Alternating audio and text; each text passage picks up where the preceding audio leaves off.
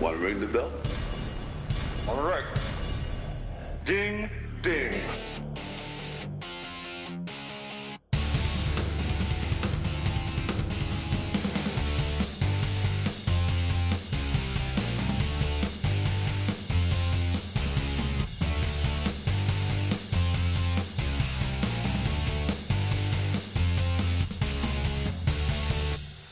What is up, everybody? Welcome back to Two Views Movies. I am Garrett, And I'm Carson. and the day is finally here. It's, here. It's Two, here. at least two years in the making. But if you go all the way back to the Justice League release date, it's more than that. It's like three years in the making.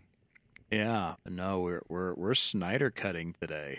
Oh man, I didn't know that this day would ever get here. Um, although I, think one of your predictions is going to come to fruition. I, I, I think we are going to see the campaign shift from release the Snyder cut to Snyder release sequel? the Snyder sequels, or I mean, whatever that's going to be. I, I I think you were you were correct on that one. I, I can I can feel the tide turning on that pretty quickly, and I think if there's enough groundswell, you know, hey, maybe WB does it.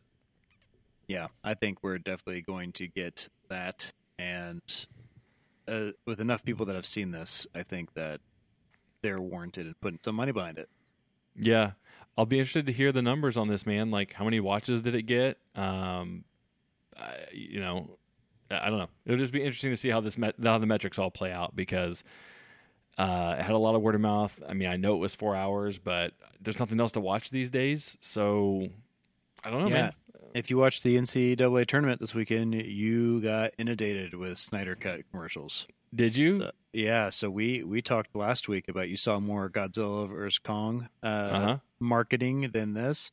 This was was every commercial break. I thought I saw a, a watch on HBO Max. Hmm. You know, and they they were short. They were just you know even like 10 second commercials. They Yeah. were the full the full thing. It's hey go watch it. Like oh what was that? Hey go watch it. it's just like Yeah. just peppering you with stuff.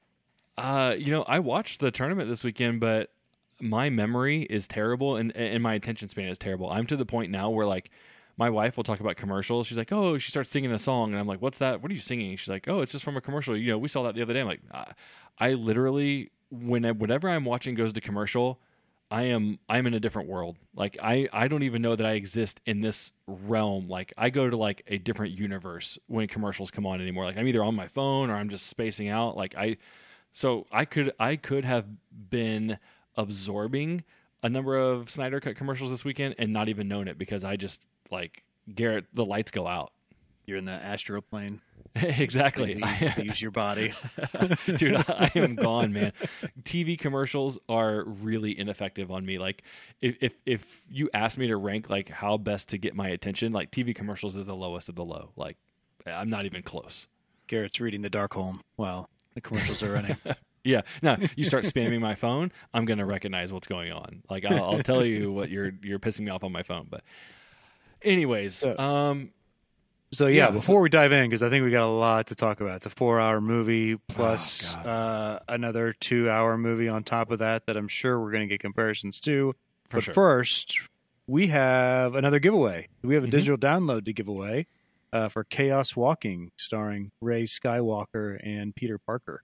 yeah, which came out in theaters like a month ago, I think. Yeah, yeah. Okay. And so, uh, but they're they're offering uh, to us to give away uh, to you all the uh, digital download. So later in the episode, we're going to give you a code. So just like uh, our previous giveaways, you send us a a message, uh, a private message, um, with that code, and, and we'll send you the uh, the digital download. The um, I will say, don't put it on our Twitter feed because then it just makes it easier for other people, and I don't acknowledge any of those at that point. I start Right. prepping you with questions. Oh yeah, well, what do we think about that? You know, and so I want to make sure you, you listen. You listen for you put in the work to get Yeah. to get Yep. the digital download. But no, I, I think it looks pretty good. I, I'm interested. I the Yeah. uh, the whole concept behind the you can hear what men are thinking, but women you can't hear it. women are thinking. Right. That's kind of how I I gather kind of a what women want, but out for the world. I mean, yeah, that's kind of what it seemed like to me.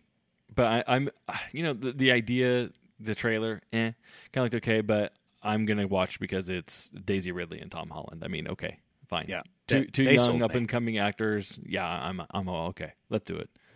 Yeah. So be listening for our uh, our giveaway code word later in the episode. Yep, we'll give that to you what uh, after the spoiler free section, but uh, before we transition into spoiler build, Or maybe in the middle. We don't know. We're gonna tease you. Yeah, you just gotta listen. Stick with it. All right. So now that the giveaway's there, um, I'm you know if any movie doesn't need an introduction, it's probably this one. But let's let's just do our due diligence here. Oh, you're doing it. Okay. Yeah, I, I, I'm gonna go ahead and do it. Um, you know, determined to ensure Superman's ultimate sacrifice was not in vain, Bruce Wayne aligns forces with Diana Prince with plans to recruit a team of metahumans to protect the world from an approaching threat of catastrophic proportions. Directed by Zack Snyder, who has done 300, Watchmen, Man of Steel, Batman vs Superman, and others. Huge cast: Henry Cavill, Ben Affleck, Gal Gadot, Jason Momoa, Amy Adams, Ray Fisher, Ezra Miller, Jeremy Irons, J.K. Simmons, others I probably left off, but you know the list goes on and on. Hey, nobody can say you're not consistent.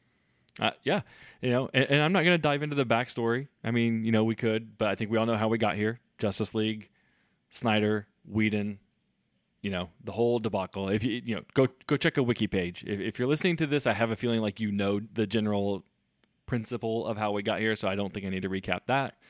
Oh, but but 10 second summary. Snyder was the original director, got pulled off the project. Whedon finished it. Snyder came back and redid his original project. Here we are. Yes, yes. I mean, a little bit of a layer to that. Snyder was like all the way through filming, basically, and then they Whedon came in, chopped up his movie, and reshot a bunch of stuff. Yeah.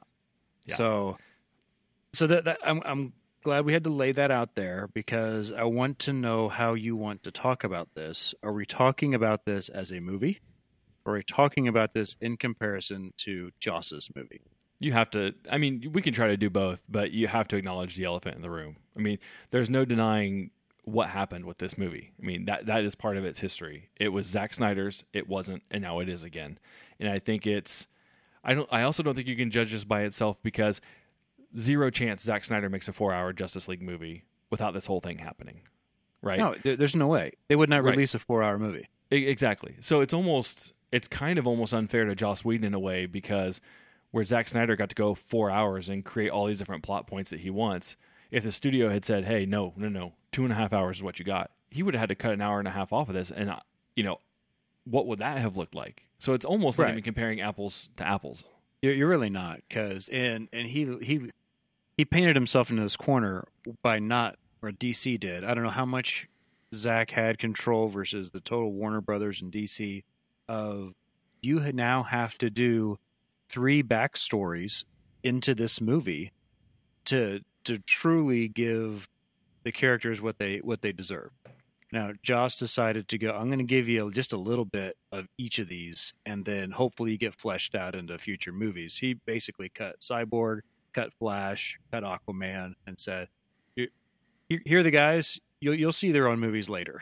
You know, in Right. theory, um, because I think you had to, because he he did it into two hours, and uh, you just don't have time for that, and that's why people keep saying, "Oh, the Marvel way." Is the Marvel way is they each got their own movie before we brought them together, so you didn't have to spend so much time diving into backstory who these people are. Yeah. and so that that's I don't know how he he his choice would have done it, uh, what he would have cut and whatnot. But I have I have a list of things that I would say cut, um, because four hours when you're watching a four hour movie, the first thing your brain goes to is like, why was this left in? Yeah. You know, this could have been a three hour and 55 minute movie without that scene. Uh, They, they didn't need that. And then you're just kind of chunking off things Right. that you don't think are necessary. You're Right. like, like, good Lord, why'd they leave that in? Well, I've got a suggestion. How about you cut some slow mo? Right? I mean, you're sl- it's four You go- hours. if you go regular speed, this Yeah. is really only a three hour movie. Yeah, you go regular speed, you're down to at least 350. Like, you know what I'm saying? Like I, that was that the overuse of slow mo was obnoxious. Um, you know, we can dive into that a little bit later, but you're right. I mean, you know, uh, he got a chance to do what he wanted to do, and this is what he delivered. Um, but yeah, the, the reality is, no way in hell he gets a four hour Justice League going forward. So it's really, really tough to compare the two, but it's also inevitable. Uh, I will say that w- Joss Whedon didn't. E- it wasn't like he just edited what was there. He only probably used twenty to thirty minutes of Snyder's footage, so he just reshot an entire movie. Oh, he used more than that. Oh or, man, I don't. Or I don't know. Snyder, or Snyder used some of Whedon's. I don't think he did. Because okay, so a little backstory. You watched the original, Yeah. uh, the Whedon before uh, Yes. the Snyder. I did the opposite. So I watched Snyder and then went back and revisited Whedon. And Right. so uh, we both have a different kind of perspective of our recency uh, of which one we did there. But I think, I think he used a lot of what um, what Snyder shot, but he had to put these other scenes in to make the movie make sense. And I know there's probably some pressure to uh, make it more lighthearted after Oh, all the backlash. you know, you know there was. You know there was. and, and so whether that was the studio saying, "Joss, we're bringing you on, and this is what you have to do," or Right. Joss thinking, "Oh, I want to make it," I, I don't think that it was more of Joss's plan from the get go uh, than more of you need to make this funnier. Well, that was the whole. I mean, let's take ourselves back to 2017, like right when Justice League came out. The knock was 100% that Man of Steel has zero humor, and then Batman vs Superman doubled down. It is just dark and generally not a, I don't want to say unpleasant movie, you know, but it's yeah, you know, Marvel Marvel has its seriousness and it has its levity. DC was going down a path where there's zero levity, and and not only that, but and this will be something that I think I hash on a little bit later too, is that not only is it topically dark, it is visually dark. Everything is grays and blacks and muted and grimy and dirty. And like I, I think people left Batman versus Superman, and then you could even throw maybe even Suicide Squad in there a little bit because while there's some levity in there, it's still in a dark, dark world, you know? Like so I think people were just like, Holy holy crap, man, like DC is just real dark and Marvel's over here having fun with Guardians and doing all these, you know, fun little things. You got a talking raccoon and a talking tree, you know, and people are looking at DC and they're like walking out of the theaters going, Oh God, did you know, I'm kind of depressed after after watching that. So I guarantee there were there was pressure from studios and even the audiences, I think, to be like, hey, we gotta lighten this up. Now what's funny is Joss lightened it up way too much and in a in, in even a not funny way too. And then so now I think people are refreshed that Snyder kind of went back the other way. It's just like whiplash, right? It's just tonal whiplash. Yeah. No, and I'm I'm totally fine with it being dark. Like that that is never my not wasn't my concern going in. Mhm. Uh, wasn't my concern with Batman vs Superman or Man of Steel. Uh, I was okay with even the levity that Joss bro- uh, brought to the table. I was okay with all that.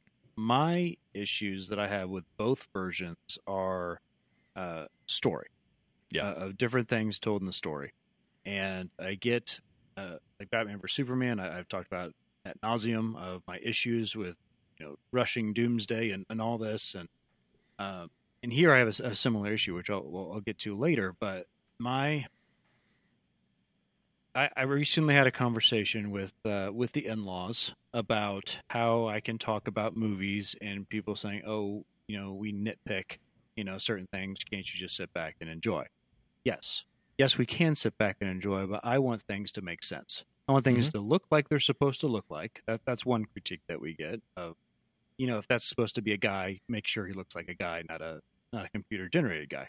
Mhm. Or and we want the story to make sense. Like if I can sit there and go, well, that that's dumb because he wasn't even over here. You know, like things should make sense, and that's where I have most of my problems with with all this is something visually or story wise, not necessarily tone. I I'm good either way.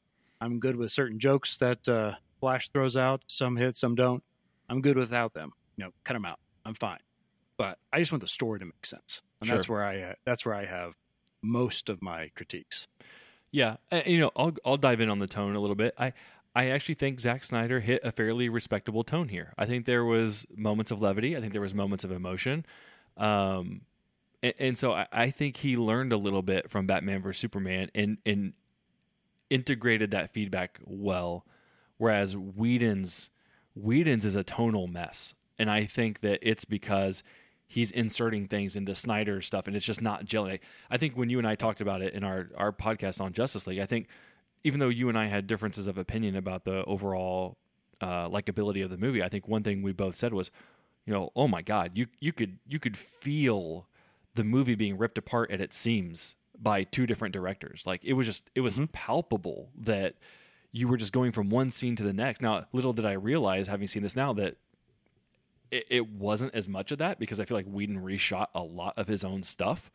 But I think just the templates that are there and the, the, the plot beats that he's trying to keep hitting while inserting his own just just made it really feel awful. Um, I, I do not like the original Justice League, and I like it even less now that I've seen this one.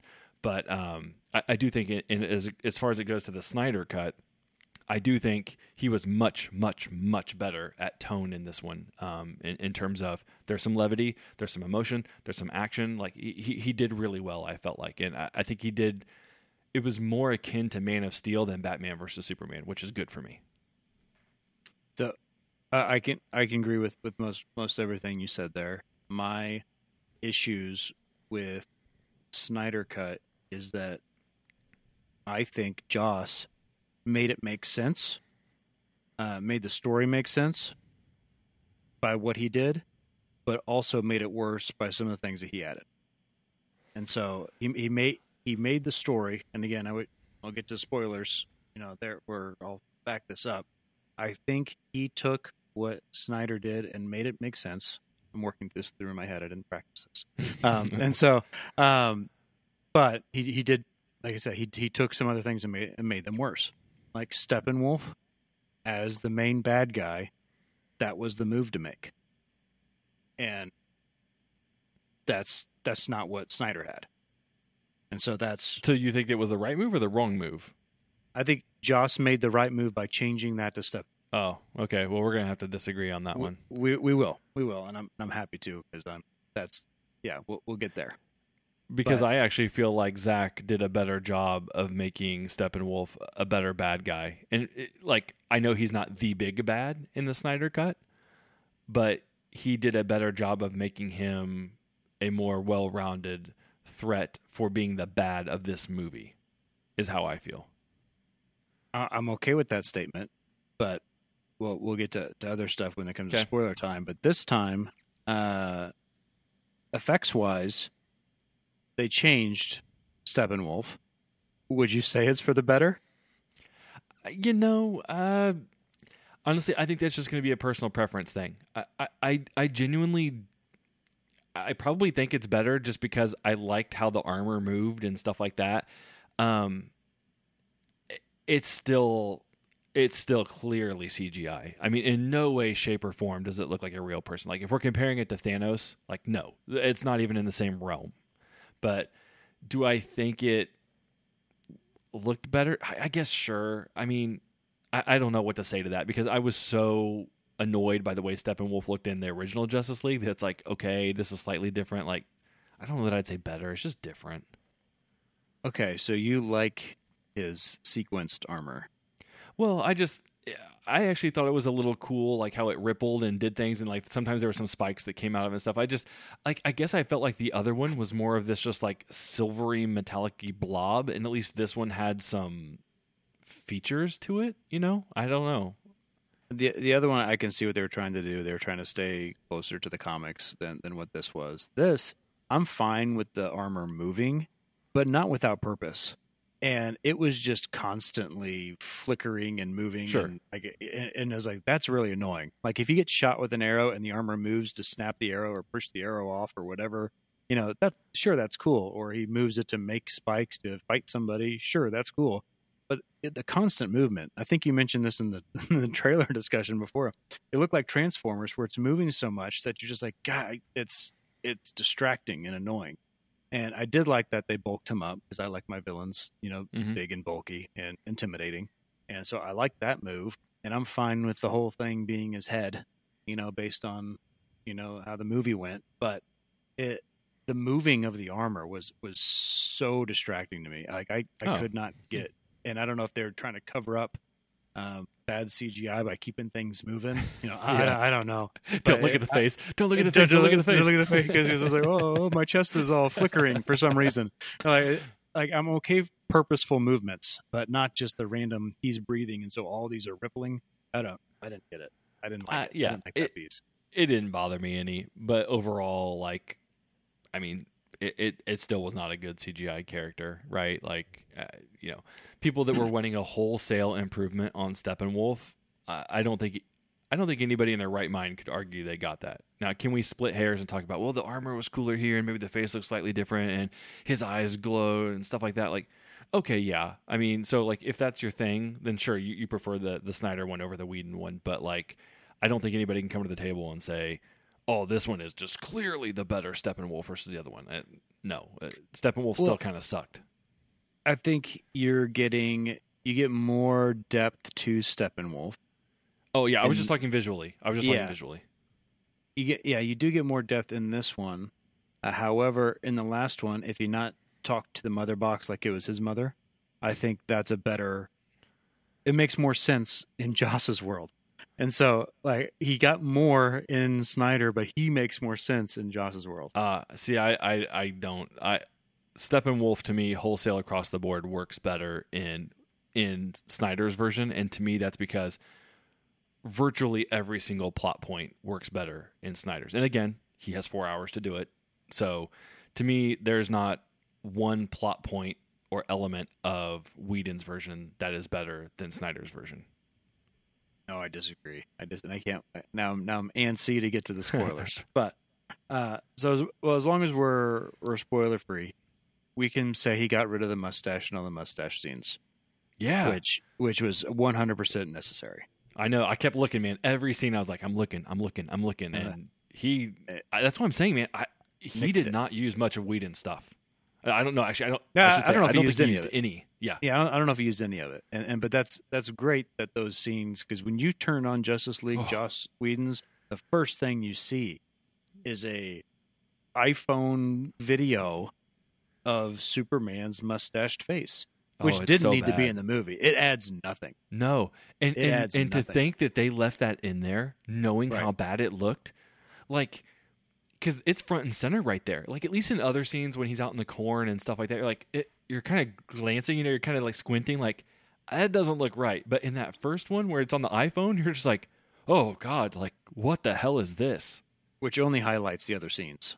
You Yes. because then you're you you're very aware of it off the bat, and Yeah. maybe they could have gotten away with it later.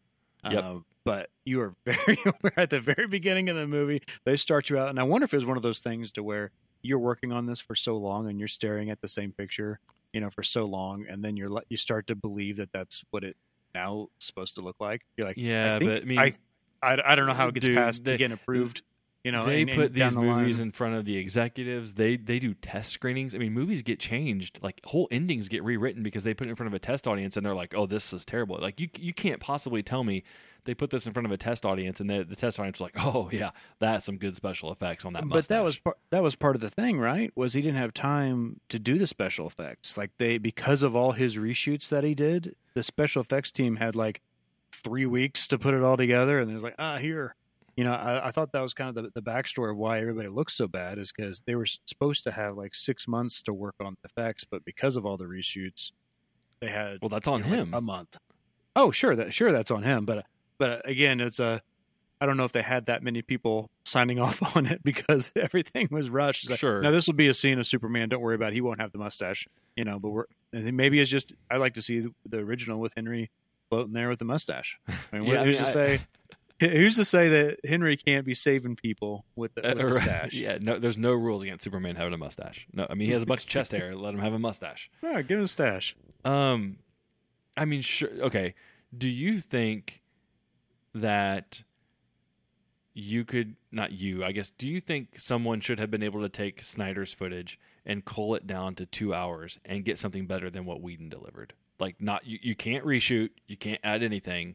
You just have to take Zack's footage and edit it down to, to let's just say two two fifteen. You know, ballparkish for a superhero movie. Like, do you think somebody could have done that and produced a better movie than what Whedon gave us? I think so. I think so. That, I have a possible. hard, yeah, I have a hard time believing that's not possible. I feel like the elements of what Zack gave us are there, and you could arrange those puzzle pieces to. You're gonna have to. You are gonna have to cut lots of stuff, but I guess I just don't see where Whedon added really anything of value now that I've seen Snyder's. Well, and we'll get into what I think he added later, but he, what Whedon cut, the things that he cut in certain scenes don't make a lot of sense. I mean, most of, uh, I understand why he did some, but the action scenes, why you made it right at two hours, and who's to say Batman vs Superman was what two thirty, Yeah, it's a uh, long one. Director's cut's like three, I think. and so to add the Wonder Woman scene in its entirety adds maybe ten seconds. Mm-hmm. may, maybe it's 20 seconds, but you keep that in there. You know, from what Snyder delivered here. The same thing, the Superman fight scene against all the heroes, he cut. Mm-hmm. You know, why, why cut out those pieces? That's what that's what people want to see. And Right. then even the the fight scene um, with uh, back in the day with Zeus and Ares and, Mhm. and whatnot. Uh, he cut he, he cut that out. It's like, why are you cutting these fight scenes that have already been shot? Right. You know, you you already have them in the can, and that's what you choose to trim. When you if you just extended it from two hours on the nose to two hours and seven minutes, you could include all those. Like well, that so, that uh, baffles me. the reason he cut the Zeus scene is because of its ties to Darkseid, right? Like, No, Zeus is in Zeus attacks Steppenwolf, but they're they're just more in that scene. okay, yeah, I, I, I'll tell you, man. My my big takeaway is Whedon should not have another job. I, I, it was a hatchet job Well- what he did to this movie. It- It's amazing to me that he did the first two Avengers and then did this. Whedon has some off the field uh, problems where I don't think that's going to be an issue of Sure. him directing anytime soon. So For sure. But yeah, I don't. How long can you carry that that Avengers flag? You know, hey, I did Avengers. You know, and then you put this out. But and again, Well- he can he can put a lot. He could put this off. You can sit there as Whedon and, and explain away. I'm trying to save this garbage based on what they told me. You know, like you, you could, I could see somebody making Sure, that pitch he could blame the studios. you, you blame the studios. This is what I was told to do. Make it happy, but this is what we're giving you. Yeah. Yeah. Uh, I'm not buying it. I, I think that somebody could have done a much more competent job than that. It's it's truly I mean, you I'm at a two on the original Justice League. I think when I first saw it, I was like a three. I'm like two and a half. No, I'm at a two. I, I genuinely, truly dislike the Whedon Justice League, and I dislike it even more now that I've seen Snyder's. And you know me, I've been sick of Snyder Cut. I didn't want to hear about it anymore. I just thought it was overblown or whatever. I, I do still feel like the hype around it and everything was just a lot. But having now seen the two products, uh, yeah, I mean, I, I will never watch the original Justice League again. Now, I I liked the original Justice League. I disliked some very very key points to it. Um, mainly the effects. The effects were my problem. Uh, now, after seeing Snyder, the fact that he cut the the fight scenes in a superhero movie, you want to see the cool fight scenes. That that's that's hurting my Sure. my heart. I I, I- I like I, I cutting the action scenes is bad, but to me, Justice League, the first one, is the plot is nearly incomprehensible. Uh, it feels like you were dropped into a movie and you missed three movies before. It feels like if you had dropped into like Infinity War and Endgame and only seen like five Marvel movies. Like you're just I watched Justice League and I'm like, what is going on now? I will say even a little bit of the Snyder cut is still kind of like that because they are rushing things. They are they are just trying to throw so much at you because they're playing catch up. So the, the Snyder cut still has that. But the Whedon version is borderline incomprehensible at times with its plot. And then again, it's a tonal mess because it's just trying to be cute on one hand and uh, drive home entirely different plot plot points that weren't even designed to be in the movie at all. And it's just it's a miserable experience to watch. I don't like it visually. I don't like any of the characters in it. I don't like Superman. I don't like Batman. I don't like like. I got to the point where I just I genuinely I, I hate Justice League. I hate it. Wow. Yeah, Yeah, so I'm gonna like just about anything that uh, that Supes and Supes is in. So yeah, but I think me- they did just him me so wrong. Yeah, Yeah. I- oh I- no, I mean they got so Snyder, do- I don't think understands any of the characters. Especially, uh, truly, I don't think he understands any of the characters. I do think Whedon got Batman better. Like, I feel like Joss Whedon is a Batman fan based on the things that he changed in the movie to make Batman more like Batman the comics. Now, Snyder would be like, I don't care. This is my Batman. I'm going to make him however I want. Sure, that's valid. But what the things that he changed, and I'll get to that later. We're still not used to this format of not doing spoilers in our main in our main, main feed. Yeah. if you can, if you can tell. Um, but he, I feel like he, if he came out and said, "Well, I'm a I'm a diehard Batman fan," I believe that based on uh, what he did because John or uh, Snyder had no Batman fight scenes. Did you realize that? No, he, yeah, he did. No, Yeah, Like, Batman Batman's fight, not fighting. Batman fights in the in the Gotham Harbor scene, and he's out fighting a little bit at the end. I mean, he's driving the Batmobile and whatever. Mm. He's driving the Batmobile. He, he's shooting the, the turret guns, but he's not fighting. He's not Batman. But He's not hand hand to hand as much. He's he's more gadget guy in this one. But I mean, he wasn't even using bit, the gadgets. Joss did. yeah, but it- don't added know. added all that, and But- he added the, the, the detectiveness and I- the smarts that he's supposed to have. I I think that's a little unfair to Zack Snyder. I think because if you look at Batman versus Superman, I think he did a lot right with Batman in that movie for sure. So I think this is more of a product of Mm. Batman's role in Mm. the Justice League. Is I mean, we'll look at how he researched how to how to beat Superman. Uh, the first time you see him, he's like you know- Kryptonite. well, no, Is that really research? Oh, I Well, just you know I what I'm found kryptonite.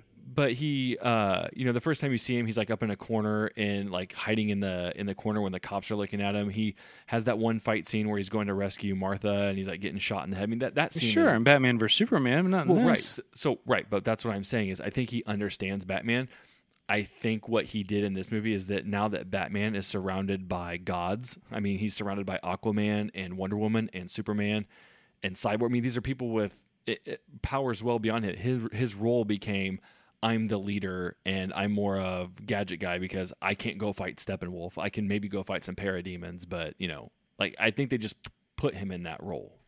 But Joss had him fight Parademon. Uh, but so did so did Snyder in the in the what you call it um, the Gotham Harbor scene. He's he's out out there zipping around and fighting hand to hand on those guys out there. Yeah, not really. I think he really. was. I think he No, was. I, I watched the Snyder Cut twice, and then I watched the real the original, and I just think that he he doesn't either like Batman or understand Batman, and I feel like Joss did felt like he needed to add more to Batman's character.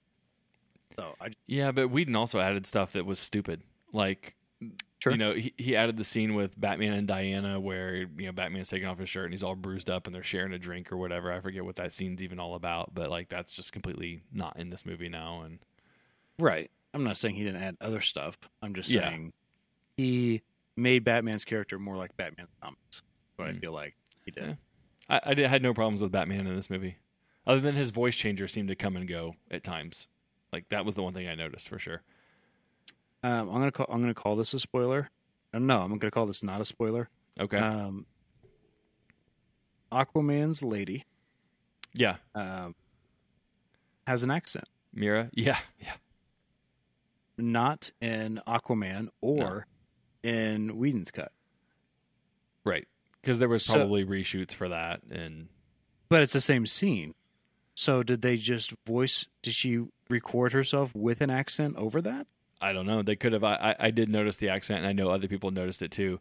Um, yeah, I don't know. I, I will say too that Aquaman, um, they clearly, it's more so evident in the Snyder cut that uh, the intent was for all Atlanteans to talk in air bubbles, Yes. right? Yes. And they just they just nixed that in the actual Aquaman movie. They just Which, didn't do it. because honestly, why would you? Well, uh, do you remember if you live underwater, Right. Why? And only some people can breathe underwater. You know, based Right. on that, you're going to make air bubbles so people can talk. Uh, Yeah. I'm I'm glad that that. Yeah, it was just funny because I remember the hype of being like, "Oh, we've thought of this really creative way for Atlanteans to speak underwater." Because everyone's like, "Well, how are you going to talk underwater?" And they're like, "Well, we got this really, really, really cool way." And clearly, J- Zack thought this is the way that it's going to be. And then when James Wan came in and did Aquaman, like, yeah, no, we're not doing that. We're not doing the We're air bubbles. We're just going to go ahead and have them talk underwater. Right. yeah. Uh, But- yeah.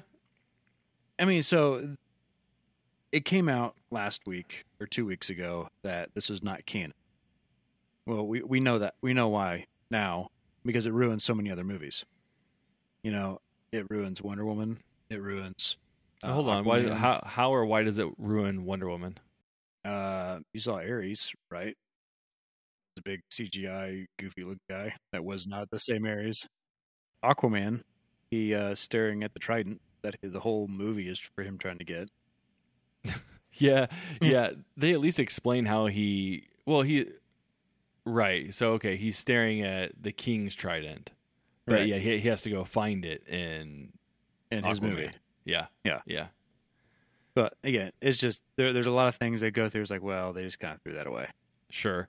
Well, the the reason I hesitated on the Aquaman thing was because one of my issues with the Whedon cut is Aquaman just randomly shows up with armor and a trident midway through that movie, and you're just like, "What the hell? Where did this come from?" I mean, I guess I just assume okay, he's had it, but why wouldn't he have it all the time? And then at least in this movie, they're like, "Oh, here's here's the armor and your mom's trident." You know what I mean? Like they at least say that in this movie. Sure, but at the same time, when you're helping fishermen with food, you don't need your armor. But No, it was- war. He goes it to was find just his armor. weird because like you know when he is you know goes to fight Steppenwolf the first time he doesn't have it and I know he doesn't have it in this movie but they at least show him getting it later so you're like oh okay he didn't have it then So that's one thing you would have left in. yeah Willem with long hair. well that's fine I mean yeah Willem looked weird but I mean it was you can definitely see how Snyder was trying to set up other movies now so I don't really put that on But the other movies are already in production, right? Well, yeah, but you know he had a hand in them. You know he was telling them, "Here's how we're doing this. Here's what we're setting up." But as soon as it got changed, then you know they they have to go off the new version. So yes, I. Although I think if I was DC, I would just go ahead and say this one's canon. Forget the Whedon cut. Let's just move on. Like we can all look past the you know okay Wonder Woman Ares look different. Fine, we we recast people all the time in movies. You know, deal with it. So, a couple other things before we get to uh, spoilers. Uh, the music, Snyder Cut, Yeah, is awful. I don't know if so he didn't bad. have a budget or he wasn't allowed to use, which doesn't make any sense. He couldn't use the Wonder Woman theme. Well, You know? they they did use the Wonder Woman theme. They just led it with it a minute of chanting every time she came on the screen.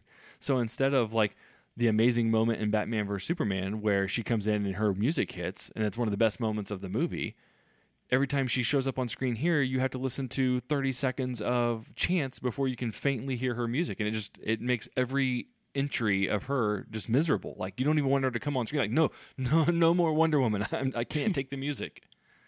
She has one of the clearly in all of Snyder's themes, she is the best.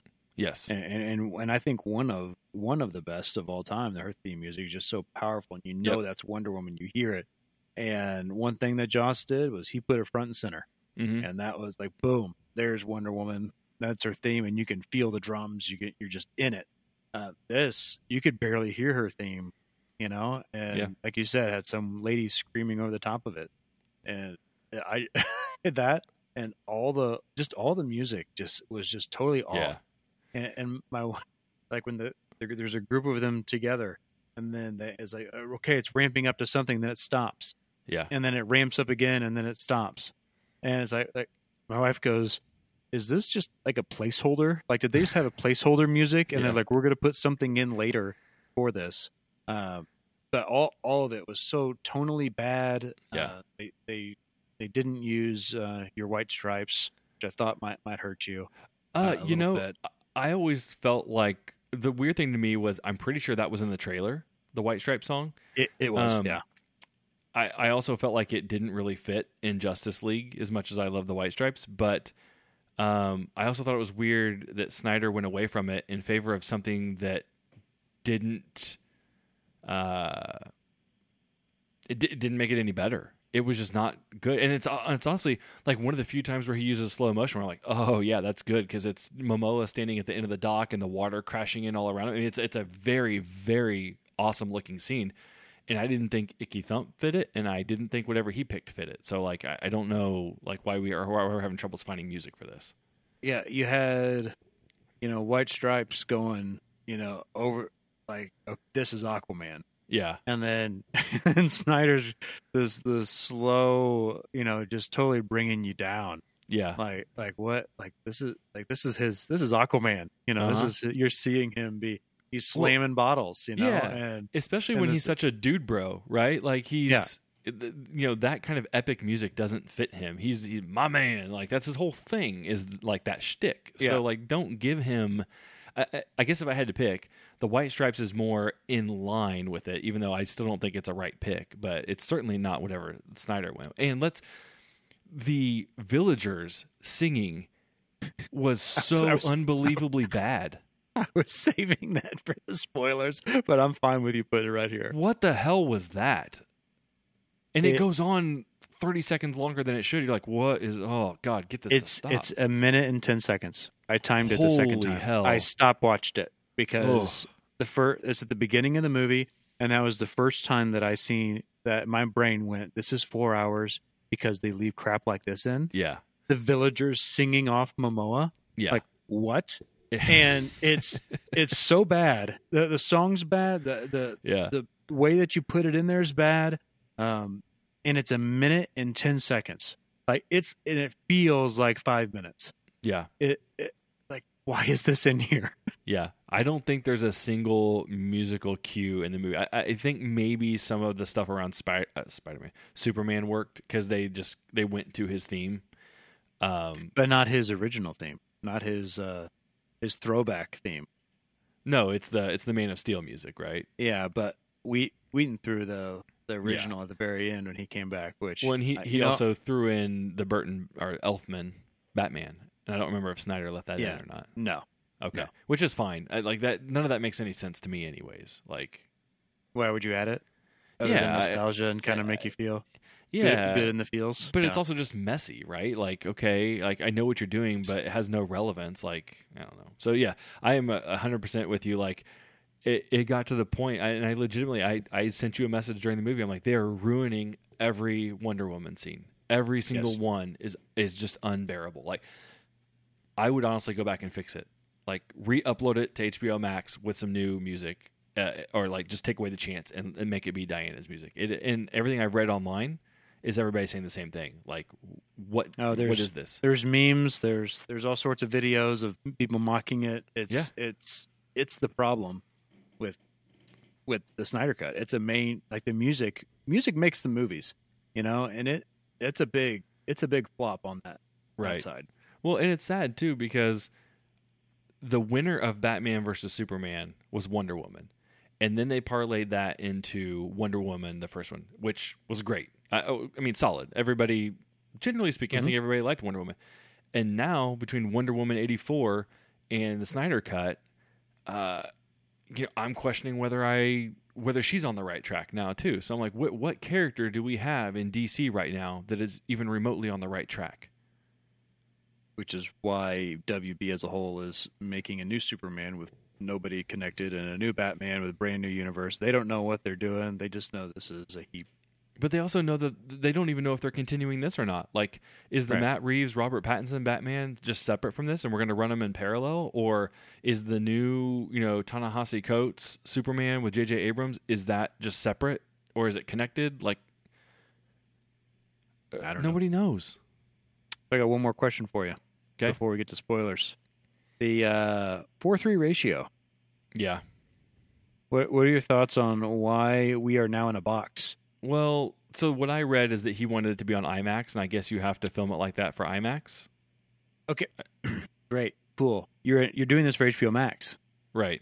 You know this going in. I, I don't know if it would have cost too much to like go back and to the originals and re scale it to the right. I, I genuinely don't know, but it, it literally adds nothing to the experience. And you throwing up a disclaimer that says we're. My guess is it was a cost savings thing, right? Like they we're going to throw up something that we're just to adhere to Zack's create creative vision. We're going to leave it at four three. Uh, okay, well, my guess is you just didn't want to pay to go reshift everything from four three to whatever the the right aspect ratio is for normal stuff. Yeah, and his explanation for it of I want to make the the people are so big and so tall that I you know I didn't want it squished into a widescreen. I'm like, no, you cut off the edges of what I would say 99.9 percent of Americans' TVs, and who's still using the box TV that it would have fit perfectly in. Yeah. Uh, like you know this is HBO Max. You know that's the this is where this movie's going. Is it ever going to go to IMAX at four hours? I can't. Right. I can't see that happening. Maybe at a special showing to where okay, then it happens to fit. So you keep that one in the can, but you make it fit for a yeah. for the an audience that that's the only way they're going to see it. Mhm. And even if it does go to theaters, the very few people that actually see it in IMAX, you know, versus the right. So when it does go to theaters, if it ever did, you're going to have the bars on the sides like that. I don't. I, I don't I don't feel like that's true because I feel like even when you go see IMAX movies, you you get that version. But if you go see because there's movies that film in a regular format and then shift to IMAX for certain scenes. It's like The Dark Knight when. Uh, like the opening Joker scene is is IMAX formatted, like specifically for that. But then the rest of the movie's fine. You know, he just shifts aspect ratios based on Yeah. whatever scenes are made for IMAX or not. Well, like WandaVision shifted, but that was telling a different Sure. story when you're in the TV and when you're out of the Right. TV. So it was part of the storytelling. This is this is just either expense, which they're not admitting, which they Right. should have, um, or I just think a, a poor poor vision and not knowing your medium. My guess is it's the expense. It, their their disclaimer is just a way of saying, look, we didn't want to go back and we're already paying extra money to do this. We're not going to pay extra to reformat everything to fit your TV. Just kind of deal with it as it is. I think that's truly what it is. Okay. Okay. So we're going to give you our code right now. Okay. Are you ready for our code? Yeah. That you're going to send us to see Chaos Walking. Uh, to download Chaos Walking. To download, probably yes, to own it. Download. Yeah. You you will you will own it after you download it. So our code this week is release the Snyder sequel. Awful. That's for you. So Yeah. flood Garrett's inbox. release the Snyder sequel, and you'll get So- your digital download. Yeah, so you can email us at two viewsmovies at gmail.com. You can DM us on Facebook, Instagram, Twitter, any of those. But yeah, don't put it in public because then you might get last in line. That's true. Yeah, we have a limited amount, so hope hope you get there first. Yep. Um, so, but now we're gonna move to spoilers. Unless Well, you have are- anything else to add. Are we going to say what we rated it before we before we jump to spoilers? Oh, okay. We, we usually do, don't we? I mean, We we, do. usually we usually tell We them do. what we thought about the movie before we move on. We do. So I, I'm genuinely interested to know where you're at because I think you were at a four on the Whedon cut, and I'm at a two on the Whedon cut. So I am very, very curious where you're at on the Snyder cut because I mean, logic would say if you like this better, you should be at four and a half or five on Snyder cut. Which I'm not.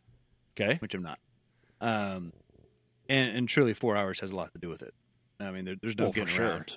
There's no getting around the re- rewatchability. Even though I did, uh, that four hours for sure. and but I have a Superman bias. You know, Mhm. I have a, a superhero bias. hmm Um, so we are uh, after watching Joss again. I did lower that. Okay, Um, the Snyderverse comes in at at four stars because I do get my I do get my superhero movies, and Yeah. so I think it it, it fits there. Um, it is competently made. Mhm. Um, I have major issues with it that I could drop another star, or at least half a star. But I feel like right now, before we go into spoilers and I get to get all worked up, that I'm at uh, at a four for the Snyder, and I dropped the wheat. how far did you drop Whedon? I want to say three and a half, but it's probably a three. Okay. Okay. Um, I I'm torn on Snyder cut between three and three and a half. Uh, and I, I- again, like you, I'm saying the the biggest factor is four hours, man. Like, while I don't want to ever watch the Whedon cut again, I mean, four hours. I mean, it's it's it's half a work day, you know. Like, I mean, you can't just you can't just sit down and do it. Um, I think I'm at a three. I mean, I'm going to be honest. The, the Snyder cut is undoubtedly in my mind better than the Whedon cut. Like it, it's not even debatable to me. The Snyder cut is the best version uh, by far, but that doesn't make it a great movie. It just makes it better than the Whedon cut. Is all it really does. Um, now, in the pantheon of DC movies, um, you know, it's up the list now. It's you know ahead of 84. It's ahead of Suicide Squad. You know, I mean, 84. sure. That's not even worth saying. Uh, well, but I have the original Justice League. I mean, those Justice League in '84 are going to be down there duking it out for who wants to be the worst movie. Justice League is 84 is atrocious and Uh, Ju- unwatchable. Justice League is not not not much better. Um, so I mean, it, it's a solid DC movie. It's not better than Man of Steel for me. Um, I'd have to think about some of the other ones. Better than Batman vs Superman for me, but I think I'm at a three. I think that that's fair. I mean, I would probably be at three and a half if it wasn't so damn long. Um, and, and one last spoiler-free question I have for you because we're kind of, you know, beating a dead horse on the runtime here, but what did you think about the the chapters or parts? You know, six parts. You know, like he throws up the title card, divides it up. Like you know, Unnecessary. okay. I mean, yeah. O- I- only only if you're looking for a good stopping point to go pee.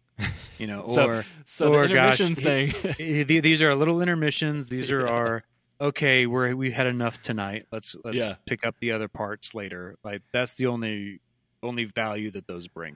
so we talked last episode about the rumors of an intermission, and I guess I can kind of see exactly how somebody would say, uh, "I think uh, there's kind of an intermission." Kind of. yeah. Ish. So I, I remember you you were you made a joke. You're like, how does a rumor about an intermission get Right. started? Like, Well, what is that? But now you can kind of see. Well, it's a six part plus an epilogue, so it's like okay, you can have an intermission whenever you want. You need it one hour, you need it two or three. You know, whatever. Take your pick. Yep. Yep. Okay, Touche. so we're- we're in agree- rumor guy. so we're in agreement. I, it sounds like that we both prefer the Snyder cut to the Whedon cut. Um, you lowered your your Whedon cut down. Mine's been going down ever since, and that you know we're we're you're at a four, three and a half. Is that what you said? Four, I think, is where you finally landed. I'm I'm at a four right now at this exact moment. Okay, and and I'm I'm at a three. I wouldn't yell at somebody about a three and a half though. So, okay, now I think we're ready for spoilers. Let's move it on. All right, let's go. This is your last chance. After this, there is no turning back.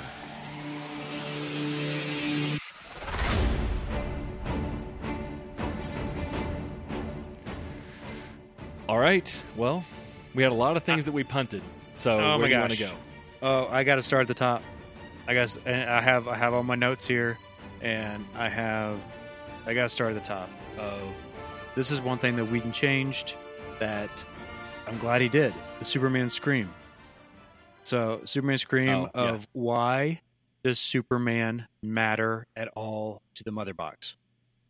This Right. Oh, thing yeah, has yeah, been yeah. on on Earth for five thousand years. Right. Five thousand years it's been here, and Superman has only been active maybe five, maybe five years, Right. and has no interaction with with Steppenwolf or any Right. any of this. So if anything should have caused Steppenwolf to be alerted, it's Cyborg, Sure. right? So it's them opening one and and activating Cyborg. That's what should have started all this, not Superman screaming and and then all of a sudden, ooh, your guardian is dead. Your guardian's only been here that you know about for this many years of Right. five thousand. It should have either been Cyborg or something with Diana. Right. You know, Diana's been alive for 5,000 years. Oh, something happened to her. She left the island, or I guess uh, Sure. sure. 100 years ago, or something with her that caused that purpose. Now, I, I Mhm. hate both versions of why they, they did that, but the Superman scream made no sense to me. But okay, so I, I had a thought around the Superman scream, but then you kind of undercut me because you're right. They used the mother box to well, okay. Hold on. I was trying to think if we knew the timing of when Cyborg was created in relation to when Superman died. A year before, according to the movie. Okay, because I was also according to, trying Ba- to, oh, according to Joss. Well, I was trying to backtrack into the fact that if you remember in Batman versus Superman, um, the scene where Bruce is pulling up the metahumans on his computer. There's Aquaman underwater. There's Flash at the convenience store, and then the Mm-hmm. cyborg one is when he's his dad is experimenting on him. He's like hooked up to the thing. Okay, so clearly that had to happen while Superman was still alive. Hence, the mother box was open while Superman was still alive. Right. So, because my thought initially was that the scream, because they show it cracking the two mother boxes in Amazon and Atlantia. Well, When just his- the one. When it, I thought it cracked both of them, like the the containers well, that they had built around him. So my Yeah. thought was that his scream cracked open the mother boxes, and that's what allowed the communication to start happening. Now, that doesn't make sense because, to your point, the ones in the wide open already, anyways, because of the experiments on Cyborg. However, I guess maybe you could make some roundabout, really messy logic and say, well, he, it wasn't strong enough to communicate until all three, you know, could could communicate. I, I don't know. But his scream, for some reason, a Kryptonian who they've never met before, uh, scream unlocks the mother box, but doesn't like shatter every building in Uh, the world. Uh, you know, it, well, and it would have killed like half of humanity, right? It's like what they said about you know when Krakatoa, you know, Right. erupted. Like it, like it, the sound of it literally killed people. Like, yeah, I know. Yes. yeah. So the fact that it's tied to Superman makes makes no sense to me, and they could have, and both of them tried to do that, Right. Um, but at least Joss kind of downplayed it a little bit more. But it should have been somebody messing with it, which was perfect because that's how they use Cyborg. You know, Right. like that's maybe uh, he was experimenting on it, but when he finally uploaded something into him, you know, or he finally Right. became aware, I, I don't know, whatever Well, Cyborg okay. does, So maybe he unleashes it on that ties into something I had a thought of, and I don't know whether I like it or not, but I wanted to ask you is like, should they have just made Cyborg the third mother box? Like he just, you know, kind of kind of became the mother box. like the Dreamstone. Shit. okay, maybe I don't like that now. Uh, okay, take, I take it Uh, back. It just seemed like it might have made for a more interesting movie where they're like trying to keep hold of Cyborg because I mean, by all intents and purposes, he kind of acts like he is the technology of the mother box, right? He he is a change agent now or whatever. But yeah, um, so I was just gonna say, like, I, I- don't. I I thought one of my biggest plot issues with Whedon's thing kind of ties into your point here, because the way the Whedon script goes is that Steppenwolf comes because the Kryptonians no longer here. Which, again, to your point, makes zero sense because he's only been Superman for like five years max, Right. You know, um, so that literally made no sense. But the other thing I didn't like about the Whedon version is the the plot angle of oh the world misses Superman so much, and you know the, the world's just gone to hell now because Superman's not here. Because to me that also didn't make sense because again he's only been here five years. Like it's and we don't get to experience a lot of that in the movies. So I I dislike Whedon's version a lot more. While I don't like the Kryptonian scream. I, I, if I had to pick one, I'm going Kryptonian scream because I get to get rid of one of the plot lines that I hate in the other movie. well, and that's they actually. You're right. Joss Whedon has all of a sudden Superman's mourned and missed, which he is because they built a statue to him. Sure. Um, but it actually feels like the exact opposite in Snyder's universe. If people don't like Superman, you know, but but then when he dies, all of a sudden there's flags everywhere in, in both of honoring Superman. They didn't give him that. Yeah. Um, the world loves him, which Yep. And it's it, and They that should goes, have. Yeah, and that goes back to our point of like that's just from being rushed. He he Yeah. just made himself known in Bat uh, in Man of Steel. He, then he fights and, and dies in Batman vs Superman. You, you it's a completely unearned plot line to have like he's our world savior and all. And honestly, it even plays a little shallow in the Snyder cut in the sense that like I don't think they did a good enough job of getting our heroes to the point where they truly feel like they need Superman. Like I wish Steppenwolf had beat the crap out of all of them hmm. terribly, terribly bad to the point where like we have no other option. We got to go get Superman. Now, in the Whedon version, the way they arrive at needing Superman is awful. Like it's just like Bruce just wants to do it. And I know he's supposed to feel guilt, but none of it is earned in the Whedon version. At least in this version, they they kind of work their way up to it. I mean, hell, I say they work their way up to it. They spend three hours before they get to Superman, but it works better for me in the Snyder version. I just that's my one of my biggest issues with all of this is just like everything around Superman is too rushed and unearned, and I and I don't like it. I agree. I agree, and it, it doesn't make sense to the plot. And I'm going to go back to a couple of things when I'm making this point of uh, based on what you just said. So I mentioned earlier, Steppenwolf should have been the main bad that Josh that Joss Whedon did. They go back in time and they show Darkseid jump off the ship and do a super his uh, superhero landing, which stupid. If you know anything about Darkseid, he would have just stood up there and looked ominous, you know, watching his people kill until he had to get his hands dirty. I, I feel like that's Darkseid. You want him to be this big, powerful, big bad. Gosh, he's going to take over the world.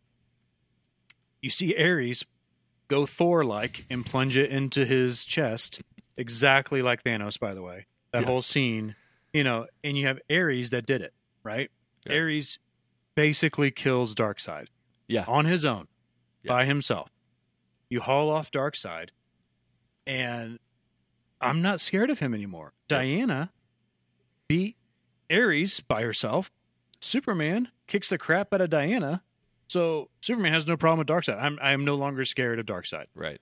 So and then it also messes with Steppenwolf's plot line of Steppenwolf, had that been him, like Joss Joss has, so Steppenwolf comes to Earth, tries to gets pushed back by Earth's defenders.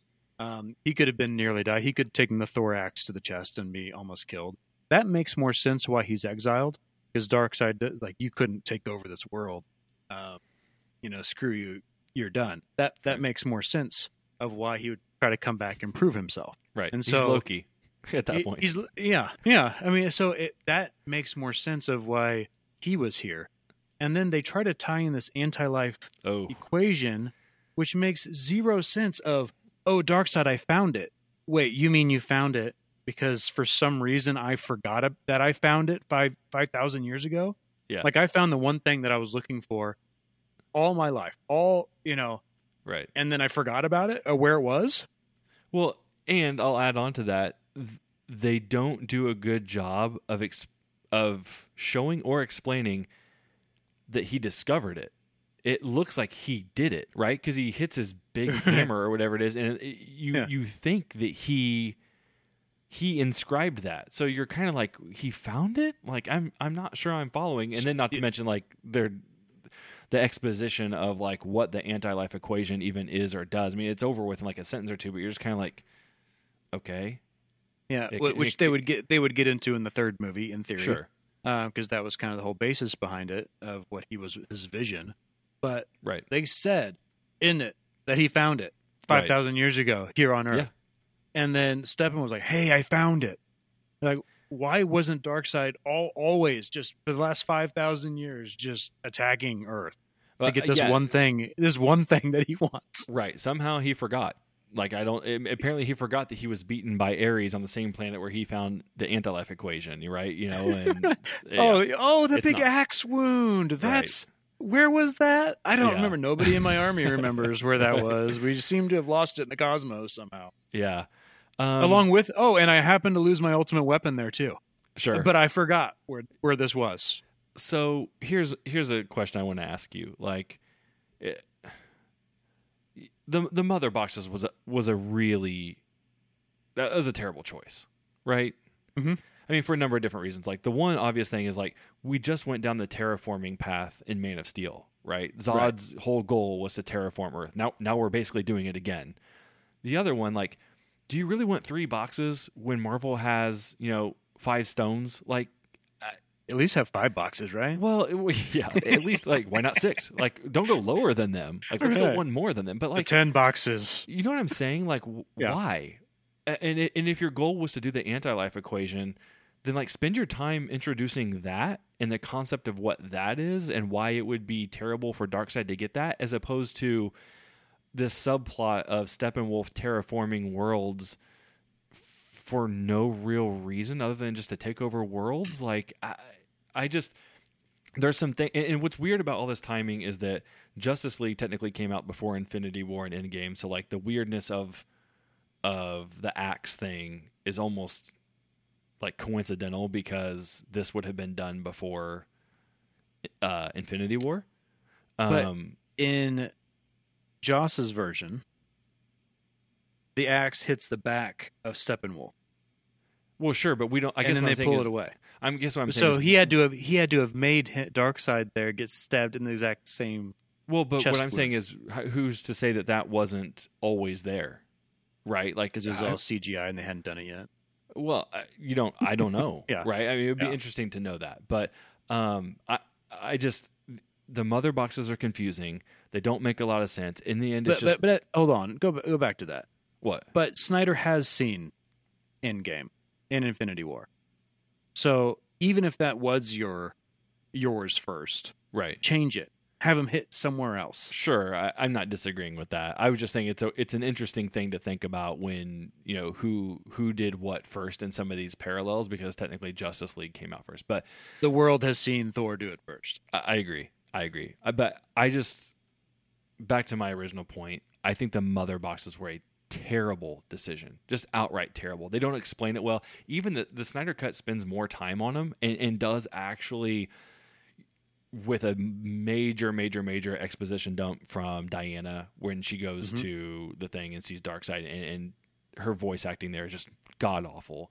Um, th- they do give you the, a little bit more context. I just think it's a terrible plot point that they should not have gone with. Well, I have, some more on the mother box. Uh, Okay. At the very end, uh, Darkseid, they're like, oh, uh, DeSaad, who came right out of Ready Player One, by the way. Um, I don't know if you you noticed that he looked exactly like the bad guy of Ready Player One. Which guy is this? Saad, the the right hand guy. Is he Uh, the one that looks exactly like Corvus Glaive? yes. Okay. Yes. I mean, he literally looks exactly like him. Yeah, I went Ready Player One. Uh, okay.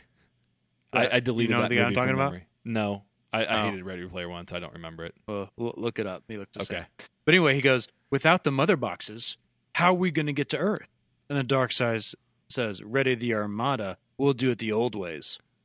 Wait, you haven't had the mother boxes for 5,000 Yeah. years. So now you're going to go, to the, how have you been conquering these other planets? Or the old ways are, are what we've been doing for the last 5,000 years. Well, and do the mother boxes are are those what allow the portals to happen? Well, that's- that's according to Darkseid, I guess. At the end of the movie, like the boom tubes, I thought were that's what that's what they call them when he transports. I thought they were, you know, just part of what Apokolips has to Yeah, offer. you same. know?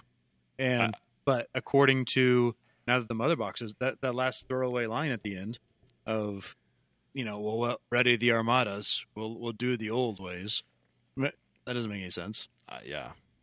The- the- So- most of the ending of this movie is uh, a mess. We're not we're not gonna get to the ending yet. I'm still on mother Sure. boxes. Right. So Amazons get one, Atlanteans get one, and uh, humans get it. Right. Yeah. You may not have known this because you watched them in the opposite version. The humans who buried it like three feet deep into the into the ground. right. Uh, smart, good, good work, humans. Uh, Uh, did you notice who found him no. in Snyder's version? The Nazis found it in World oh yeah. War II. Okay. Yes. I remember him, Cyborg, talking about that. Yep. In Whedon's version, the English found it in World War One. Really? Like what? So you just because you didn't want to mention Nazis? Maybe I don't know. Yeah. Uh, Maybe But- you're but- trying to tie it back to Wonder Woman, uh, the new movie coming out. Whether she wanted to, I don't know.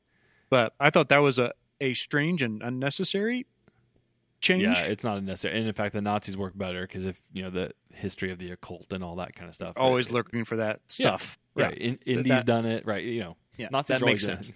Red Skull Right. doing it. Like we're, we're conditioned to understand that Nazis look for evil stuff. Is that is that why? Because Red Skull did it that they tried to change it. I don't know. Who knows?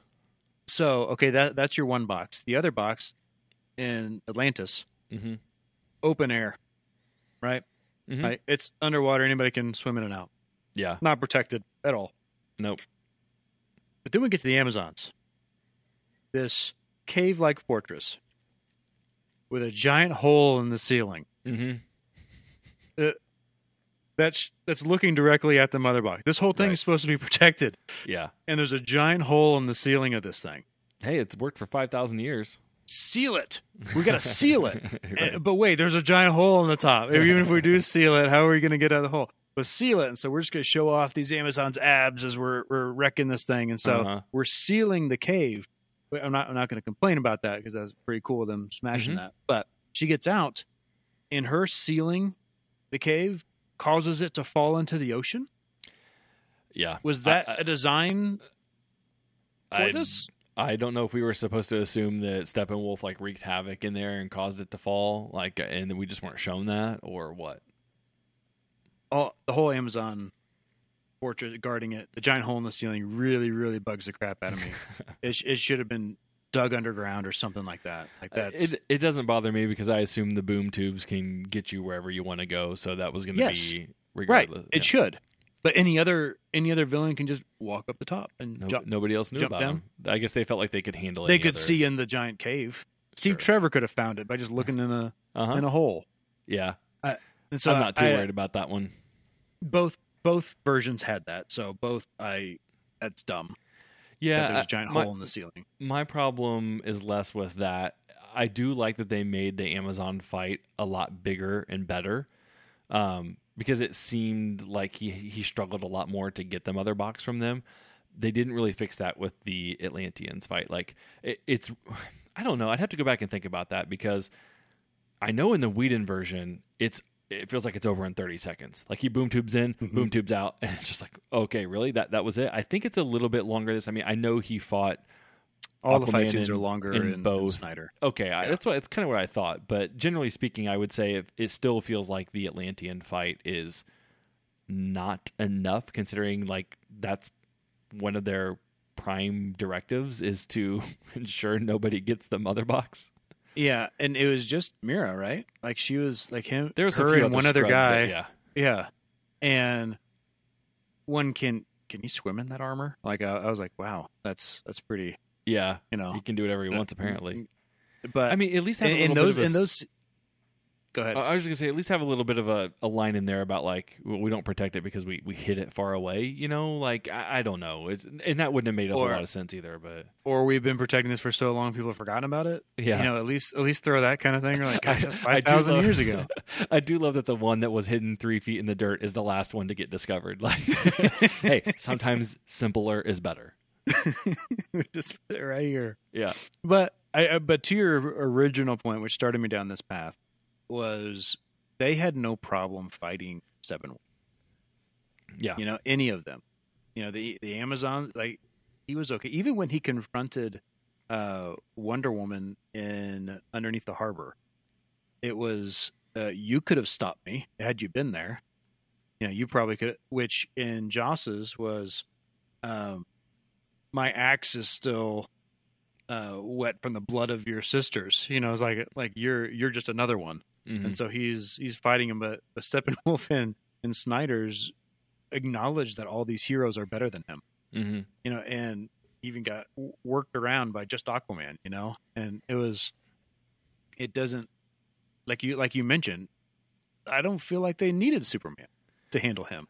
Yeah, I, I mean, I definitely don't think they made it like uh, the the thing for me with the Amazons was I think it was like a sheer numbers thing. Like if it's me versus you know a first grader, I can take one of them, but if you add like a hundred of them, like at some point I'm going to get overpowered. So I I feel like the Amazon thing works out that way where it's like a, a numbers game.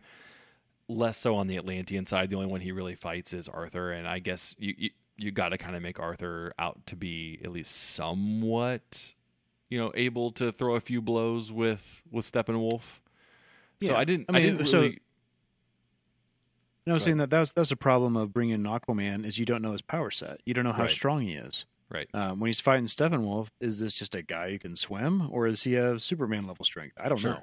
Yeah. And so, and, and that's that's an issue with this movie is I don't know how to compare him. You know Diana's skill set; she's you know she's up there. But when he's fighting one on one with Steppenwolf, it's like I Yeah. don't feel like you put the Flash, Batman, Wonder Woman, all all these people together to fight Steppenwolf, and they're gonna have no problem with. it. Right, but they try that in the harbor fight, and it doesn't go well.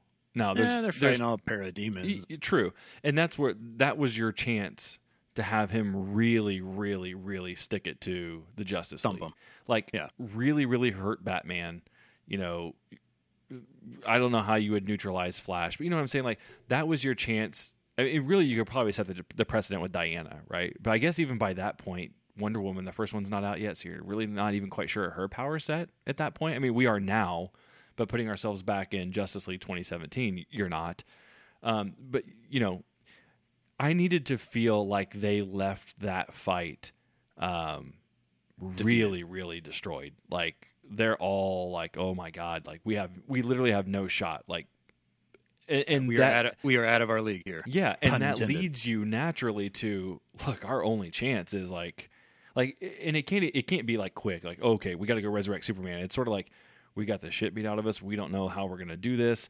And then once you start to learn more about the mother boxes through Cyborg and stuff, like, okay, so you're saying there's a chance we can get Supes back, right? Like, we can we we all agreed that we need this, but that piece feels really unearned because they all kind of leave that. I mean, the only person who leaves that fight really hurt is uh, Flash, who's limping because he got you know shot in the leg or whatever. But everybody else Right. just leaves. You know, like okay, we're back at the Batcave now. Let's talk to Alfred about what we what we want to do here. Uh, What, what did we learn? We learned- yeah, I mean, really nothing. It's like, okay, we'll get him next time. Like, like that's what their mindset was. yeah, And you're right. They should have just gotten thumped, like Right. royally thumped. Well, uh, okay, we'll compare it back to you know Infinity War and stuff. Uh, Thanos has his way with you know they kind of dispatch of Thor pretty easily. They they tie him up in the metal and stuff, and then he goes to town on the Hulk. It sets the precedent that okay, this is this is trouble. This is a problem. This is next level. Yeah. Right. And you needed to do that with Steppenwolf because not because Steppenwolf's awesome, but because you need to have the reason for their panic and needing to get Superman back. You know, I, I 100% agree. And that's why I feel like they took away Steppenwolf and they took away the threat of Darkseid by that one Yeah. scene 5,000 years ago. Why, Like, why- I mean, but let's let's just say that that's just common sense. If you're setting up a big bad guy, like the biggest, the baddest guy, why show him getting neutralized? losing. Show him losing. It doesn't make any sense. That would be like Drago losing his first fight when you first see Yeah. him, and then he's like, "We're going to set this big fight between Rocky and Drago." Well, I just saw Drago lose, so like, wh- wh- is this? Am I supposed to be scared? Like, Yeah. if Clubber Lang had lost two of his first three fights, am I worried that he's going to go beat Rocky too? No, I'm not. Like, so why would you do that? Yeah, I, and that's that. That's my biggest problem with this is again, villain maketh the movie. Right. You know, I just said music, music and villain, but but this is a villain, and I don't care that Darkseid's coming because I know, you know, by, you know, using it's the math, process- transitive properties. uh, the transitive property. That's exactly what I was going for. That he stands no chance Yeah, against Superman alone, much Yep. less the rest of the Justice League. yeah. Like that's But you Uh, you make that- an interesting point too, though that there's a power scale problem, and it's across Mhm. all the characters. It's between Steppenwolf and Darkseid. It's between Aquaman, Flash, Wonder Woman, Superman. Like you, you just don't have a good understanding of their skill set and their I, I shouldn't say skill set. You, you do because you know Flash is fast and Aquaman. It- it's their power scale. Like what are we dealing with here? Like Marvel spent a lot of time setting up a hierarchy where you've got Hulk and Thor, like who's stronger. You've got Cap, who's on a different level and stuff like. But in DC now, you're just like, I know you all have powers, but like, you know, why can Arthur Curry drop out of the sky and surfboard on a parademon? He he can swim and he can talk to fish. I get that, but like, why why, why can he surf? that makes complete sense to me. Right. You know what I'm saying? Yeah. Like it's just weird. And like and you are still coming to grips with Flash too because it's like he can move faster than light and he can charge things up and I know he's really fast. I get that. And then Cyborg you're still processing too. So there's just there's no hierarchy here to like have that sense of I need Superman to go do this because Wonder Woman can't do it because as of right now I'm like aren't Wonder Woman and Superman the same? I mean until the massive headbutt then you're like okay, well there's a little bit of sense of scale, but Yeah, or he's got the lasso and he's pulling her with one arm, yeah. you know, and she's trying to use her, trying to get some traction with those boots, Right. you know, and he's just he's just yanking her for like okay, it's like now she's got one- one arm, Aquaman's got another arm, Cyborg is on him, and he's still throwing us off. Like now we know at least where Superman is compared to the rest of them, Yes. you know. But that's but, the one. but we didn't know that going in. well, sure, but that's kind of the one you don't question. Like I think Right. everybody's smart enough to know, like, okay, Superman's the top. but then everybody else, you're just still kind of playing this game of like, you know, what does Aquaman bring to the table? What is what is Cyborg bringing to the table? You know, since he's part of the Mother Box, is he as strong as Superman because he's been built from these other powers? Like, I don't, I don't know. Is Aquaman as strong as Wonder Woman? I, I couldn't, I couldn't tell you after two Wonder Woman movies and an Aquaman movie. I don't know. I genuinely don't know. I don't Yeah. think so. I, I don't think so based on comic books and where I think that they try to keep Wonder Woman as power level, but from what we've seen, I don't know. Right? Exactly. right. Yeah. so I so you you brought up power sets, so I want to spend a little time on Cyborg. Okay. So I have made it I feel pretty clear on this podcast over 156 episodes. I hate hackers. Mm-hmm. with a passion. And with a guy who's basically in the Snyder cut, the only thing that he does is hack stuff. mm-hmm. And I just I just don't like the plot line. I don't like him in the Matrix. Like that all that made I hated it visually. I hated the points of it, him following around this lady and just giving her money. Mm-hmm. Like where did he find her? Like none of that all that made it was a waste of time to me. I know people are happy that they built up more cyborg. I thought they did an okay job in Joss's version differently. Like he's definitely different cyborg. Uh, but the first time we meet him, we discover he can do just about anything. Mhm. His dad's voiceover, which zoomed in on this Sony recorder for some reason for so long. Like, why are we showing Sony so much? They have a part of this, and like, I don't understand why we keep showing Sony. But yeah. it uh it it baffled me. It's like, oh yeah, he wants to launch. He could launch every nuclear weapon in the world. Mhm. You know, he could change. You know, change the money around for whatever. You can do anything on the internet. No firewall can stop you. No, like you're painting yourself into a corner of anything really he can solve. Yeah. And so He's there's no going up from there.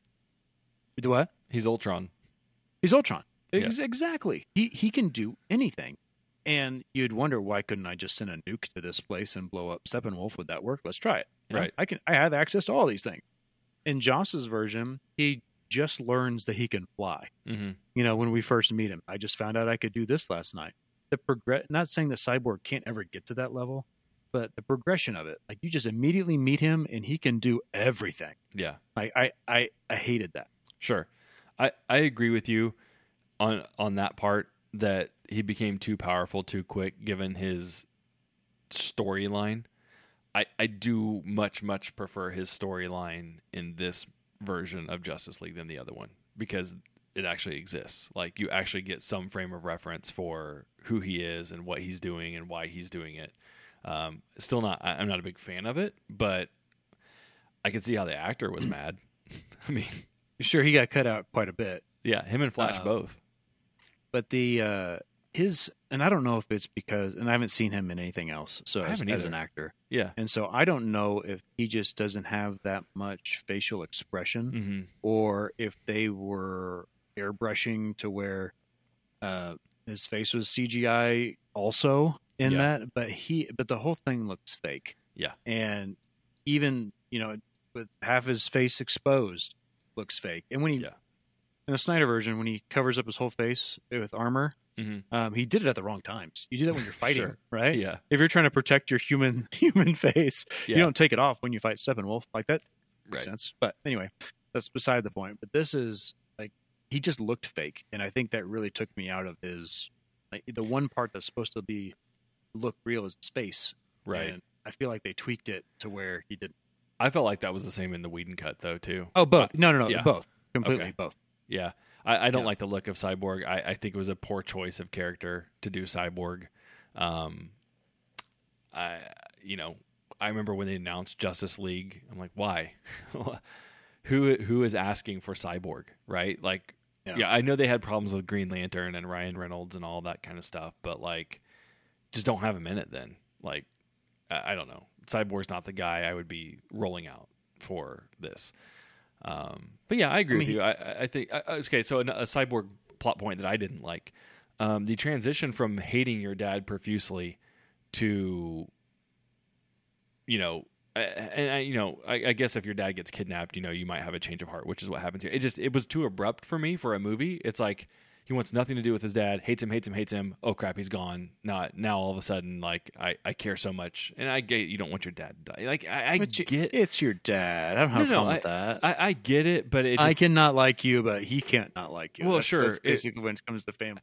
I guess what I'm saying is it was just like for a movie, which is, you know, kind of plays by different rules than real life. It was just a very harsh, abrupt turn for me. I, I can get it, I can understand it, but it's like, you know, it, it seemed very jarring to spend two or three scenes dedicated to him really not wanting to have anything to do with his father and his father not being in his life to my dad's gone and you know now I, I I've just I, I've flipped the script and it was just a little jarring for me, I guess is what I would say. That, that's what it takes. Somebody, some interdimensional being kidnapping your dad. Yeah, I guess I make just you wish, realize. I guess I wish they had made it. I, I think the subtle change I would make there is like almost not have Cyborg be as resentful of his dad as he was and have it be more sympathetic in the sense like he is still longing for his dad but the picture they paint is one of more of callousness and he's over his dad and I get I get that you can transition to that but I think it plays better if it's more of like a a longing or a you know he's still trying to do this and make ends meet with his dad but his dad's the one that's work obsessed and all that kind of stuff i think that plays a little bit better than like this harsh like you know i don't care i don't care i don't care i crush the tape recorder and then oh crap now i do care you know i just i think i think there's a better way to tell that story Oh, I think there's a better way to tell his whole story. yeah be honest. but, i like this I, I- like this version better than the Whedon version I just don't like, like I said, a, a character that's built around hacking, and that's what I hate most about movies. the Sure. hackers is that you're just going to lose me. And if he, if he did more of transforming his body into different weapons, you Mhm. know, which he can do, which they didn't explore at all, that you would have me on. Hey, Cyborg's cool. Let me do that. You Yeah. know, I want, I want more of that. He made his arm into a shield. He made his hand into a cannon. That's all we saw mm-hmm. you know so there's more they could have done there um, I, if you want me to be invested in the character that's what it's going to take. I hated the matrix. I hated him walking around in the dreamscape crap. Mhm. i hated the the mother box making him see his parents. I, what? You know? Yeah. Here here oh come with us and die. No uh, not broken. And so um, i beat you mother box. Like, I- yeah. I was okay with that one. I mean, I think that's something we've seen before in other movies where you know there it's a, a metaphor for what's happening in his life, and the mother box is you know taking on a different form to try and convince him not to do it. I mean, sure, fine, whatever. I I, I didn't hate that, but you know, it's just because I've seen it a million times before. exactly seen it a million times Sure. before yeah, Um. Okay. Another thing with Cyborg that he's attached to the mother box so he could see into the future. okay. I, I would just make a general point bec- that's very much related to this. Snyder's decisions to toggle back and forth between visions, um, Dreams. yeah, visions, dreams, uh, even even to a certain extent, things that do actually, I guess, kind of happen, but then get reversed. It is not done well. It's not done well at all. Um, he needs to be more clear of what's happening because you it's very jarring for an audience. I mean, I kind of knew what was happening, but some people are like, "Wait, what's happening? Where are we at? What, what's going on?" And they, they don't realize what's what's happened. And you never want your audience lost like that. So I don't know the right way to do it, um, but I know that the way he did it is not the way to go because that whole thing. There was probably three or four times I felt like maybe I'm exaggerating in the movie where he did something to that effect, and it's very Well, disorienting. The the one that gets me is they're about to resurrect Superman, hmm and all that you're seeing Darkseid Yes. in Atlantis using his Omega beams, which would have been really cool if you saw them earlier. hmm Um, but you have then you have Superman in his black suit. You show Mhm. him. I mean, why would you not use that as a reveal? Right. later. You know, when he actually puts it on and, and struts out in the black suit, it's like, oh, there's the black suit. Wait, we already saw it in this vision of the future, so okay, black suit Superman. Yeah. I, I thought that was you- Agreed. You're wasting that. Well, and I don't. Uh, what what is the audience in particular supposed to do with that vision that that Cyborg is having? Like what? Because if I remember right, I don't feel like he when he comes to or whatever, like he's. I don't feel like he's having second thoughts about doing it, even though he just had a bunch of visions that tell him, Nope. "Hey, this might not be a good idea." Yeah, he tries to say no to Flash, and Flash says, "Oh, you mean go?" And Uh, then, that's right. and then, that's right. And then he's like, "Oh no!" Like you can even show him trying to stop Flash. So somehow, Yeah. don't do it. Superman's gonna kill us all. You know, right. like. It, but there was none of that. It, the only hesitation, he said no, and then like, oh well, I guess we did it anyway. So Right. And then the mother box says the future is now the present or some garbage like that. yeah. Like go go away, Right. go away. So like that's in particular that the what happens that Flash has to undo and then the nightmare scenario at the end of the movie in the epilogue those three Ugh. visions or whatever are just are, they feel so hastily done like I, I don't know it just that that was a major storytelling flaw of Zack Snyder to just inject those into places and in ways that are just very disorienting and and, and that comes back to Flash being able to time travel. Like Bruce brings it up. Uh, Flash came through and said Lois is the key. mm-hmm. You know, and we we didn't see that. I guess that's in the third movie where he No. goes back and tries to tell Bruce that Lois is the key. no it's in Batman vs Superman No, I, I know that's when Oh. he comes in, but Flash actually doing it. Oh, sure. Well, but You see know. that that's the thing. And my family had this question. Is that a vision that Bruce is having similar to the vision at the end of the movie in the epilogue? And the vision that he had when he got, you know, his hand Superman struck his hand in his chest in Batman vs Superman? Like are are, are or are these potential alternate realities that could happen should events unfold a certain way? Like what because those are two different things. Yeah, I don't understand because he was sleeping during both of them. Yes. If Flash was really coming back in time I know.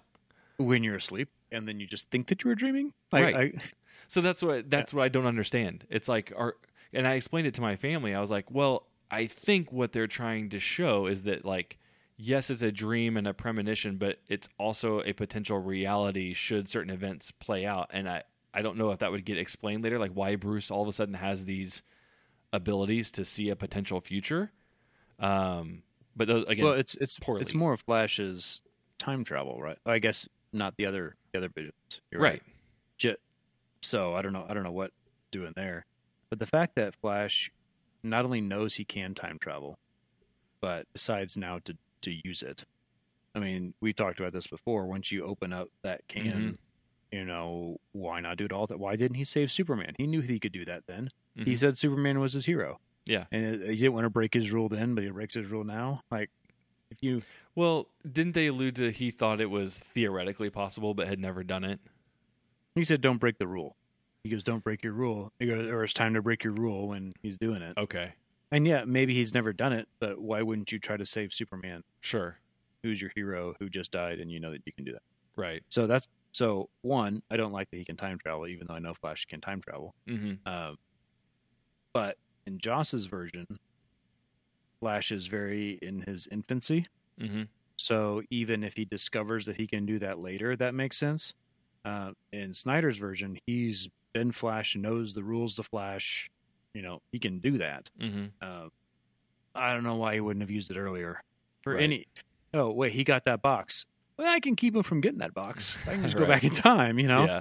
you know, like that, and it just ruins any any plot in the future. Of that Flash, just go ahead, do your Well, thing. and the good news is, I guess, that because it's so unexplored, like we don't know the rules around it. Like, can you know? Can he only produce enough energy to do it for like a couple minutes, like a, thirty seconds? Because like it's pretty instantaneous when he does it, right? Like it, it's seconds that he's reversing in in the end of this movie. It's not even a minute. Like the explosion is happening and it's killing Sure. everybody, and he's reversing it. So like maybe, and again, I'm just playing devil's advocate a little bit, but maybe there's some limitations to his ability. I did groan a little bit because I was like, oh, like we're having Superman fly around the world backwards. Like I know it's not I- that. I- yes, no, it's exactly that. He's Yeah. reversing the world's Uh-huh. spin. yeah. So there was a part of me that while I liked the visuals of what it was doing, um, conceptually I was just like, eh, okay, fine. We we went the time reverse angle. Great. So now Now we should approach every scene that flashes in going forward as though if he can do it quick enough, he's going to reverse time. Right. Which ruins Right. any suspense or whatnot. Because how many tries do we get? We can just keep doing it. Yeah. Or they're going to come up with some. Oh, my legs hurt. I can't run that fast right now. Yeah. I like the, you, just have reasons why he can't do it now, and they're just going to keep coming up with them. Of oh, I haven't eaten today, so Yeah. I can't I can't reverse time right now. right. You know, something stupid like that. So Yeah. I mean, becoming this thing with the Flash, and that car wreck scene, like his whole beginning intro, delete it, Yeah. gone.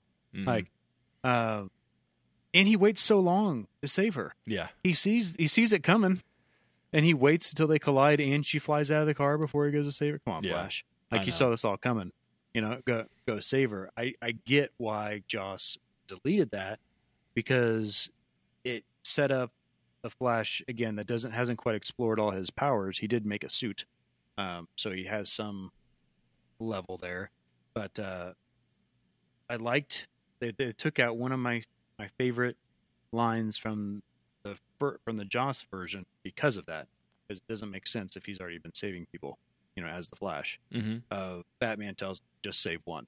You know, Yeah. then you then you get what you're supposed to be doing, and he Mhm. saves one. He's like, I'm gonna go get somebody else, you know, and then he, he's becoming a hero, Sure. and and I like that because we haven't seen the Flash before, and he's we like to see him becoming a hero. If he's already saving people from car wrecks, then doesn't really doesn't really fit. But I, but I liked I liked that change for the Flash, and just didn't work here. Yep.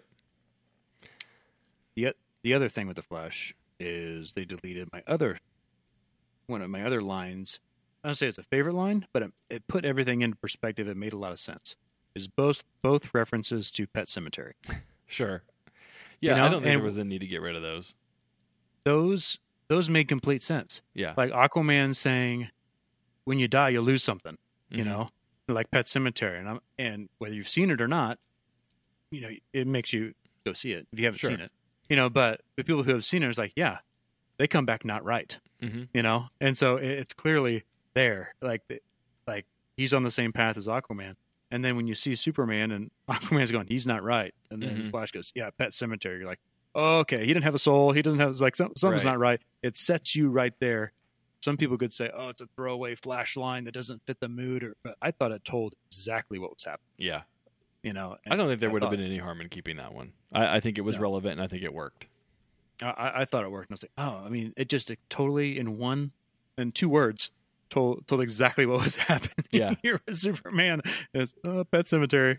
Like, yeah. Yes. Um, so talking of Flash, because I just had this pop in my head, I I was kind of hoping Zack changed the way he ran. I cannot stand the way the flaring of the arms. I can't. I I hate it. I don't know it if there's builds an expl- momentum. I don't know, man. It, it I will say it felt minimized in Snyder's version, um, but I I cannot stand the way they make him run. It, it oh wait, it they, they minimized it in Snyder's version. I, I felt like there were more f- scenes, and this could just be me in in Whedon's version where. For longer periods of time, he's constantly flailing his arms, and I I don't know if it was more accentuated maybe in some of those, or maybe I'm just misremembering. It's definitely possible, but it's hmm. still there. I guess I just felt like it was more pronounced in the Whedon version. But either way, I was I was I was hoping, hoping, hoping that they changed the way Flash ran, or that like that was something that Whedon did on his own. But no, sadly, that's No. that was the direction. No. And I, you know, that and that kind of touches on the slow motion too. It's like I can kind of get why you'd want to do some slow mo with Superman and Wonder Woman and Flash because they can move so fast, so you do kind of slow them down. But there are times where I just want to see them move fast. Like, let me see them move fast. like in Man of Steel. Right. One of my favorite scenes is when Faora is, is fighting and, Yeah. and her zipping and fighting and zipping and fighting and like that's that's cool. Right. Do that. And they they honestly overdid the slow mo in Wonder Woman and Wonder Woman eighty four too. Like, uh, we just need to be very very deliberate and conservative with our slow motion because not only are you doing it in a lot of the fights, like I think every Superman fight had a slow mo. I think every time Flash runs, at some point there's a slow mo. Same with Well, Diana. you have to with Flash, right? Well, yes and no. I think there's sometimes where it's just okay to show a blur happening, right? Like I, I want to feel his speed and see that like there's this gust of wind that goes by sometimes. I don't always want to be in slow mo, but then Snyder would do slow mo like when a guy is shooting a gun at Batman or something like that, and he watches the bullet casing fly out. Like what? Why? Yeah. Why am I doing this? Like, it's one thing to do it in Watchmen when you're adding it for a visual flair or in 300. It's another when I'm in a superhero movie and you're just inundating me with slow mo. It's like, uh, okay, like at some point I want to see them go fast too because I know they can go fast. You know, uh, you you bring up a great point, and it's it's kind of something that plays off of what I've told you for years about Superman. Is I wanted to feel his punches. Mm-hmm. You know, when he punches somebody, I want to feel it. I want Mhm. I want just you to know that Superman just hit somebody. Mm-hmm. Same with the Flash. I want to I want to feel his speed, and I don't think Right. we've ever gotten that. No, I don't think we got that with Quicksilver. I don't think we got that, you know, really with anything of feeling how fast these people are, which I think could translate pretty cool to the screen. Yeah, and and again, I'm okay with some slow mo because it is cool, but I I mean, it's getting to the point of bullet time now where You know, Overused. Yeah, I mean, it's been done in First Class and all you know, all these other X Men movies with Quicksilver, and now it's being done with Flash. It's just like, you know, it's gotten to the point where Diana watching a bullet go by her is not cool anymore. Um, Flash messing with a hot dog that's floating in the air, I've seen it. It's been done a million times. Like somebody needs to invent another way to show speed at a different angle than what we have because it's eh, been there, done that. I, I agree. I agree. You can, yeah. I want to. I want to feel the speed. Mm-hmm. The, uh but you mentioned the Wonder Woman scene. That's got to be her best scene, right?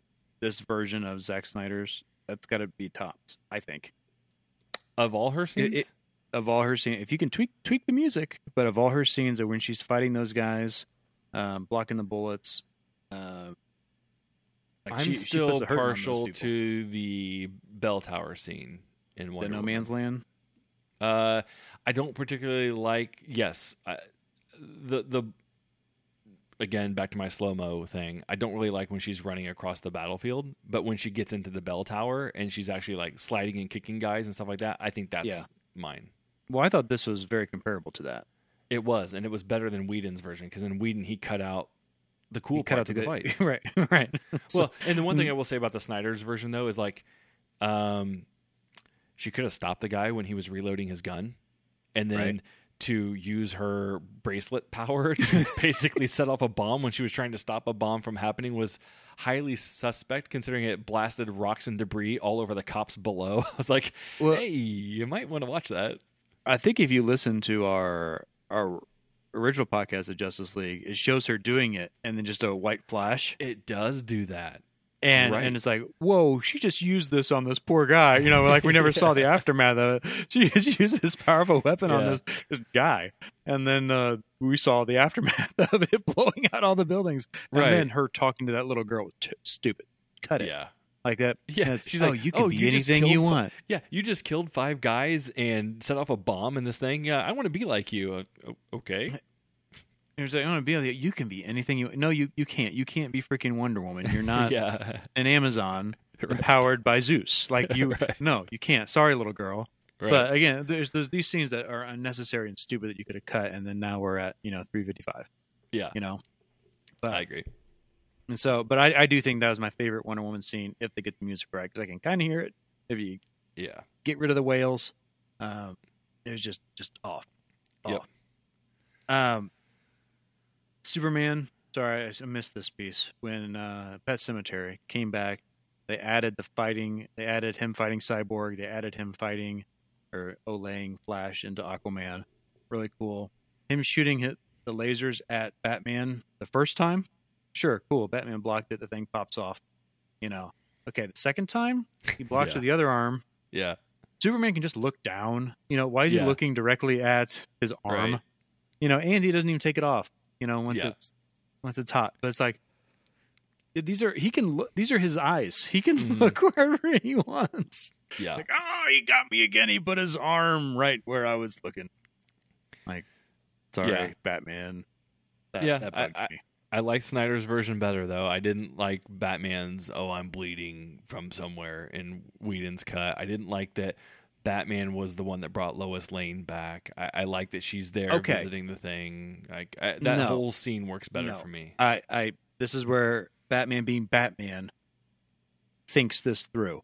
Of he didn't have to call her the big guns, but he could have had her there. Her randomly walking by when Superman's resurrected. I mean, that's stupid.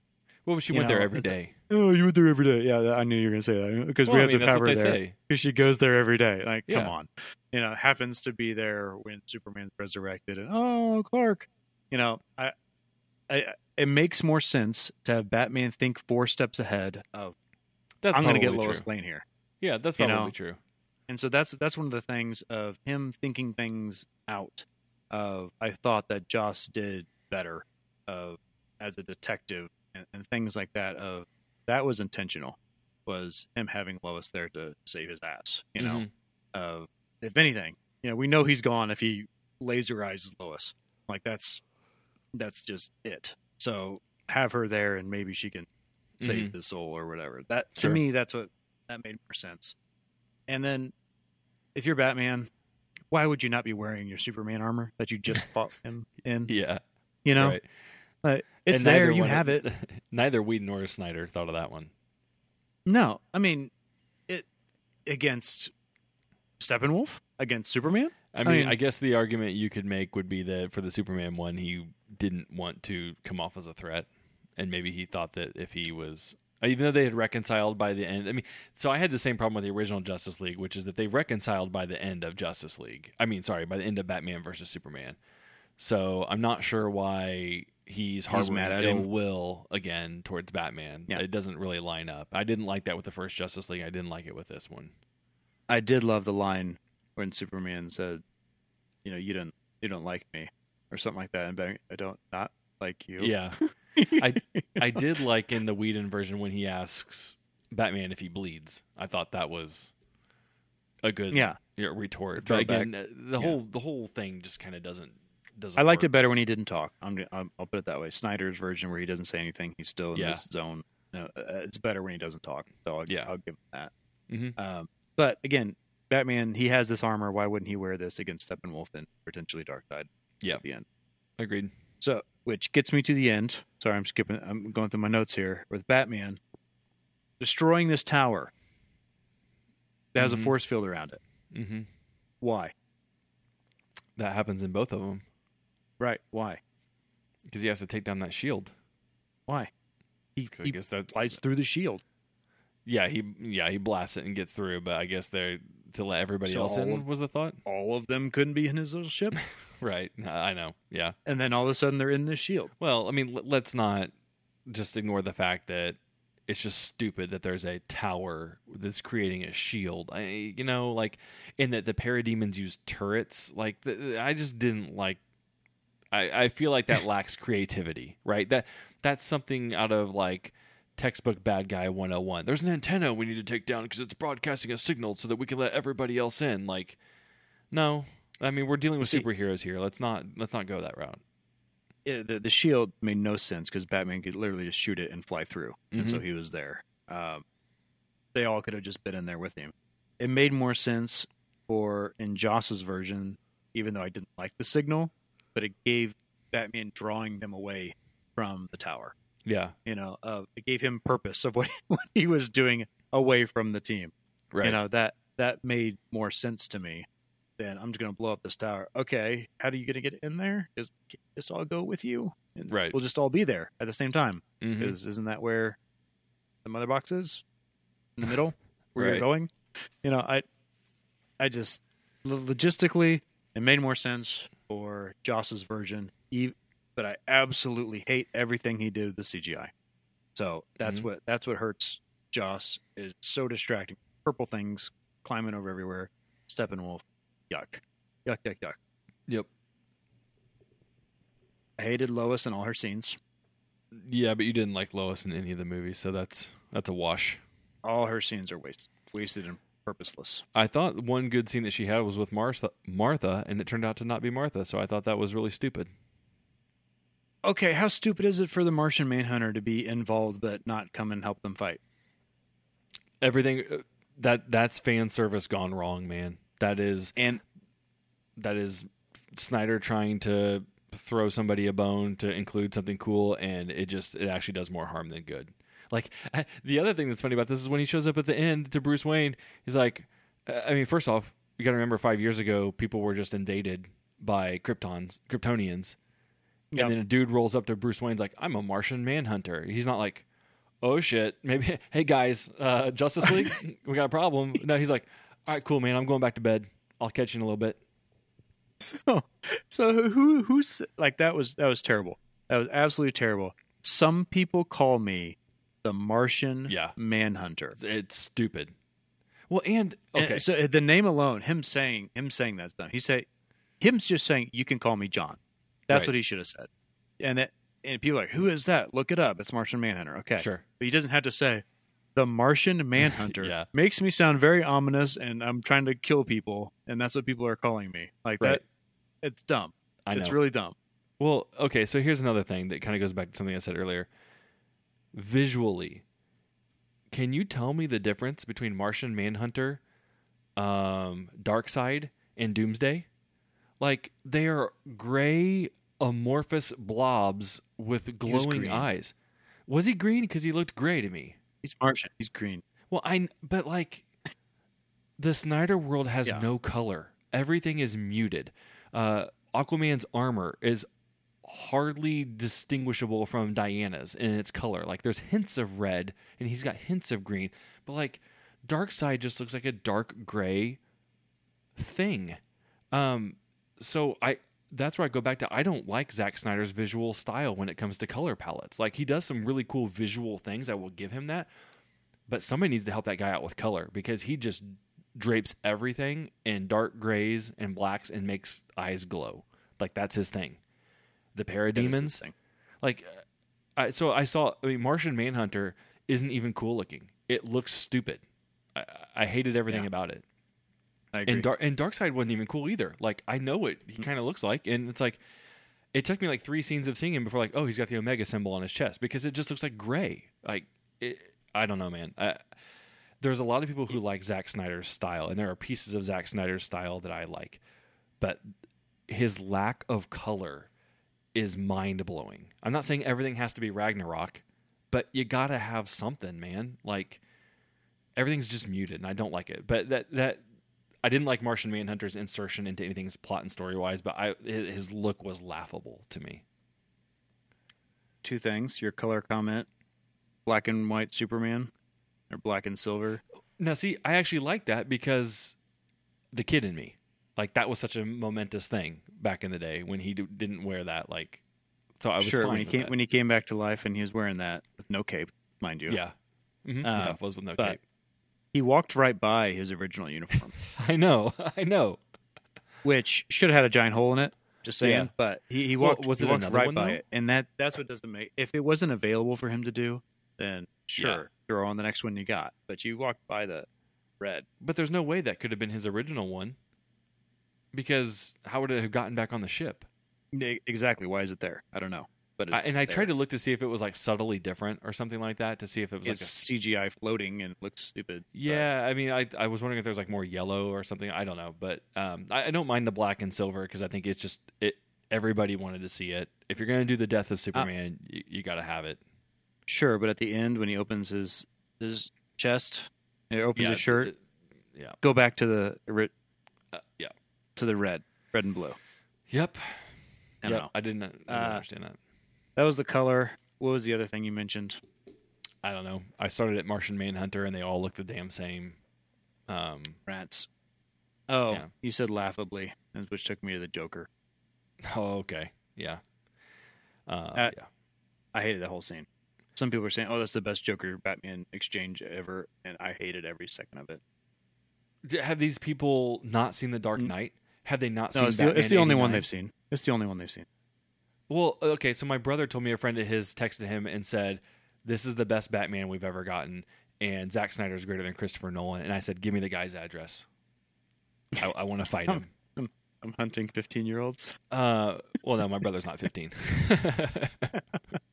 Oh, you said your Um, brother? yeah, my brother. I assume that comment came from Killian's friend. Sorry. No, no, it did not. It did not come from my son's friends. It came from my brother's friends.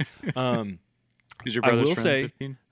I will say, I really liked the line of, um, "You sent a boy wonder to do a man's job." I, I thought that was a clever a clever line. Okay. but sure. the reach around line was wholly unnecessary. I mean, Mm, yeah. um, Batman dropping an unnecessary f bomb. Like I'm, I'm not a, I'm not, uh, I'm not a prude. I don't care if you cuss, but like, it just felt forced. It felt like Yeah. you know one of the, one of your pet peeves is oh we've got an R rating, got to throw some f bombs in, and like that's Right. what it felt like. Yeah. Yeah, Yeah. I didn't. Uh, I, I- thought the most intriguing part about that scene wasn't the Joker; it was that uh, Deathstroke was teamed up with Batman. Sure. But we just had a weird scene right before that with Lex Luthor of you're going to go hunt Batman. And then all of a sudden he's on Batman's team with no Yeah. context whatsoever. Yeah, exactly. The flashback thing. Agreed. Yeah. Agreed. So Yeah. uh, weird. Yeah, I will say. Okay, 10 endings like freaking Lord of the Rings. I will say this Leto Joker is better than the other Leto Joker. Right? Sure. Like the I fact mean, that we got rid bar. of damaged and he doesn't yeah, right. It doesn't look like he's drinking energy drinks nonstop. like uh, Right. it, this one was better. Um yeah. Still not good. Uh, we never So- we, we we need to never see that Joker ever again. No, Jared, thank you. Be done. Yep. Gone. Just, just him as I don't care if we have six sequels. to This, his Joker needs to be gone. Yeah. I'm done. I'm done with it. Yep. Uh, Are you ready for my uh, my super nitpick? That's only going to bug me, and and most people in the world are going to roll their eyes and say, "Why the hell does he care about this?" Uh yeah, let's hear it. Superman talking to Lois, and he calls her low. Oh, I, I don't even know if I caught that. Eighty years of Superman. Yeah. I I I have maybe 300 comics upstairs. Uh, Never Superman. once has he called her this. I I've seen every movie, cartoon, you know, TV show. He has never called her low. Like Superman is such a boy scout. Like he would call Ben Benjamin. Like like that's kind of he's not going to shorten Lois to low. yeah. Like like like he is like that that got me. I was like, why does this bother me so much? I, that he has that has never happened before. If it has, I missed it, and it, I'm glad I did. But but damn it, why? I'm glad Joss cut that out. But Yeah. he's calling her low. Like get out of here. Well, Come it's funny on. because my nitpick is uh, something Superman related too, um, and it's it's something that exists in both versions. In the in the Superman versus Justice League fight at the memorial, I cringe every time. I don't know if Henry's throwing a punch or he's trying to grab Flash, but he does this twice, like this full arm extended swipe. And Clothesline. He's trying to clothesline. it does. It does look like a clothesline. And every time I see it, I'm like, it is the most awkward looking thing I have ever seen. Whoever choreographed that fight, why is that? Because he does throw a couple normal punches. So I'm like, what? What is this? Is it a clothesline? Is it a grab? Like, So I, I view that. I, I've seen that scene many times, and I, and I just watched that scene because I, I like the Superman fight. But each time, I in my head, I envision him connecting with a clothesline and Yeah. just totally wrecking Flash. I like that. That's what I see. I see Yeah. him just just clotheslining him that way. It's definitely not a punch, and it, it, it, at very least, it's a slap. I- just yeah. a slap but why is it there? I mean, do I don't I know. Just trying to re- reach out. Maybe he wasn't. I know, don't couldn't know, man. punch But from that like, angle. I don't know. I feel like that's one of those things where when you film it and like it, it's in your head, then you've got this choreographed, but then when you see it and you play it back and you're like, oh, uh, Superman looks like he doesn't know how to fight. Um, maybe let's not put that in there because Just it, flaring about. it, it is. It's just real, real bad. Um, it, it it's like it. Yeah, it bugs me so so so much. It, it's definitely I, I I don't even know if other people notice it, but I I cringe every time I see it. Yeah, yeah. So we we nitpicked a lot. Yeah. Um, we basically listed all the stuff we didn't like, Yep. and and so there are a lot of things that I did like. All the fight scenes I thought were done really well. Hmm Uh, they, they were longer. I thought they were better. Uh, I liked the tone of the. I liked that it was R rated. We saw some blood. We saw Mhm. some impalings. You know, things that that's right up my alley. No problem with any of that. I, I thought that piece was good. A lot of fluff. A lot, lot of Yeah. lot of cut cut stuff. Um, And in his defense, He's getting a redo. He knows it's not canon. He doesn't have to play by rules. He he just went all out. I mean, so I kind of give him credit for that. Like you're getting your shot. You're not going to get it again by all accounts. They're not going to let him have another crack. So he put everything in it that he was going to put in it. Yeah. How long do I got? As long as I want. Okay. Right. Deal. Yeah. And Deal. people are people are going to watch it. Yeah. I mean, the pandemic is perfect for him. Like, had Oh, we yeah. been in a normal world where like people were still like grinding away on eight to fives and still going to movie, like, I don't know that this g- four hours in the movie theater, uh, that that's a tough sell. Four hours sitting on your couch when you can come Oh, and yeah. go, go to the bathroom, get your drinks, go grab some food, come back. Like, Pick it up Uh, tomorrow. yeah, Yeah.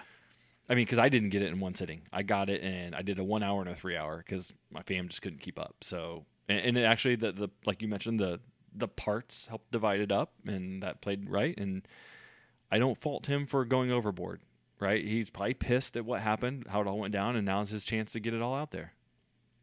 Yeah, I did get it in, in one sitting, but I did take a five hour energy drink before I started on, on Thursday night after work. I'm like, yep, I'm, I'm going to get through this and I'm going to be awake and I'm going to make it. Good thing You it know. wasn't a three hour energy drink. I know. I, I would have lost the last hour. Yeah. But, um, I think uh, I think we've touched on just about everything that we can touch on, unless there's some one of our questions that you feel like we haven't covered that you want to No. make reference to. I th- everything I had jotted down, we had we, we've covered. Um, so I, I think we're good. It's a four hour movie. We got a two hour podcast. I think we have I think we have covered the Snyder cut and obviously revisiting the Whedon cut um, to its fullest extent. I'll be interested to hear what people say. I know a lot of people are saying words like masterpiece, five stars, Yeah, whatever, whatever, whatever floats your boat. I mean, I'm not here to tell you you're wrong, but I I- am. I- Darkseid, the treatment of Darkseid alone, you cannot have this as a masterpiece. That- I will that- just say that you know is a it is a much much much better version than the Whedon version. That doesn't make it a great movie. It's a solid movie. It's a it's a very solid movie. Well, Uh, and that, that's that's why I, I keep coming back to saying we changed good things, and I understand why after watching four hours of that. Like, well, that doesn't make any sense. I should make Mhm. Steppenwolf the big bad, you know. And you just maybe even just hear the name for Darkseid. And there's a he- there's a compromise there somewhere Mhm. that uh, they should have came to. Yep. Um, that neither one of them hit right, but I thought at least I felt like Joss recognized the problem, tried to address it, Yeah. and then made it all hokey and cartoony and Yep. Agreed. All right. I think that's going to wrap it up here. Next week, we might be covering Falcon and Winter Soldier, the first two episodes. Um, I we we reserve the right to Audible uh, if we find something else, like maybe you know Chaos Walking. I'm not sure. You know, we'll, we'll kind of see what we want to do here, but we we have some options on the table before we get to uh, Kong versus Godzilla or Godzilla versus Kong. I, I will never get that right. Godzilla versus Kong, but it should be Kong versus. okay. I think that's what throws me off. I think I would know this if I didn't have you in my head chirping about Kong all the time. Um, so, yeah, uh, unsure about next week, but we, we will have an episode next week. Uh, we'll probably tweet something out about what we'll be covering. But, uh, yeah. Remember to good get your uh, to go back and listen to our code word Yep. and uh, send that to us and, and get your free free download Yep. Of Chaos Walking. All right, Carson, where can they find you on Twitter? at Carson Graff G R A F F. You can find me at Two Views Garrett, G A R R E T T. You can find the show on Twitter, Facebook, Instagram at, at Two Views Movies or email us at two views movies at gmail.com. Don't forget to subscribe to the show via Apple, Google, Spotify, basically anywhere you listen, we are there. If you're already subscribed, go ahead and leave us a review and let everybody know what you think of the show. We will be back next week in a post Snyder Cut world with either some Falcon and Winter Soldier or some Chaos Walking. We'll catch you next time.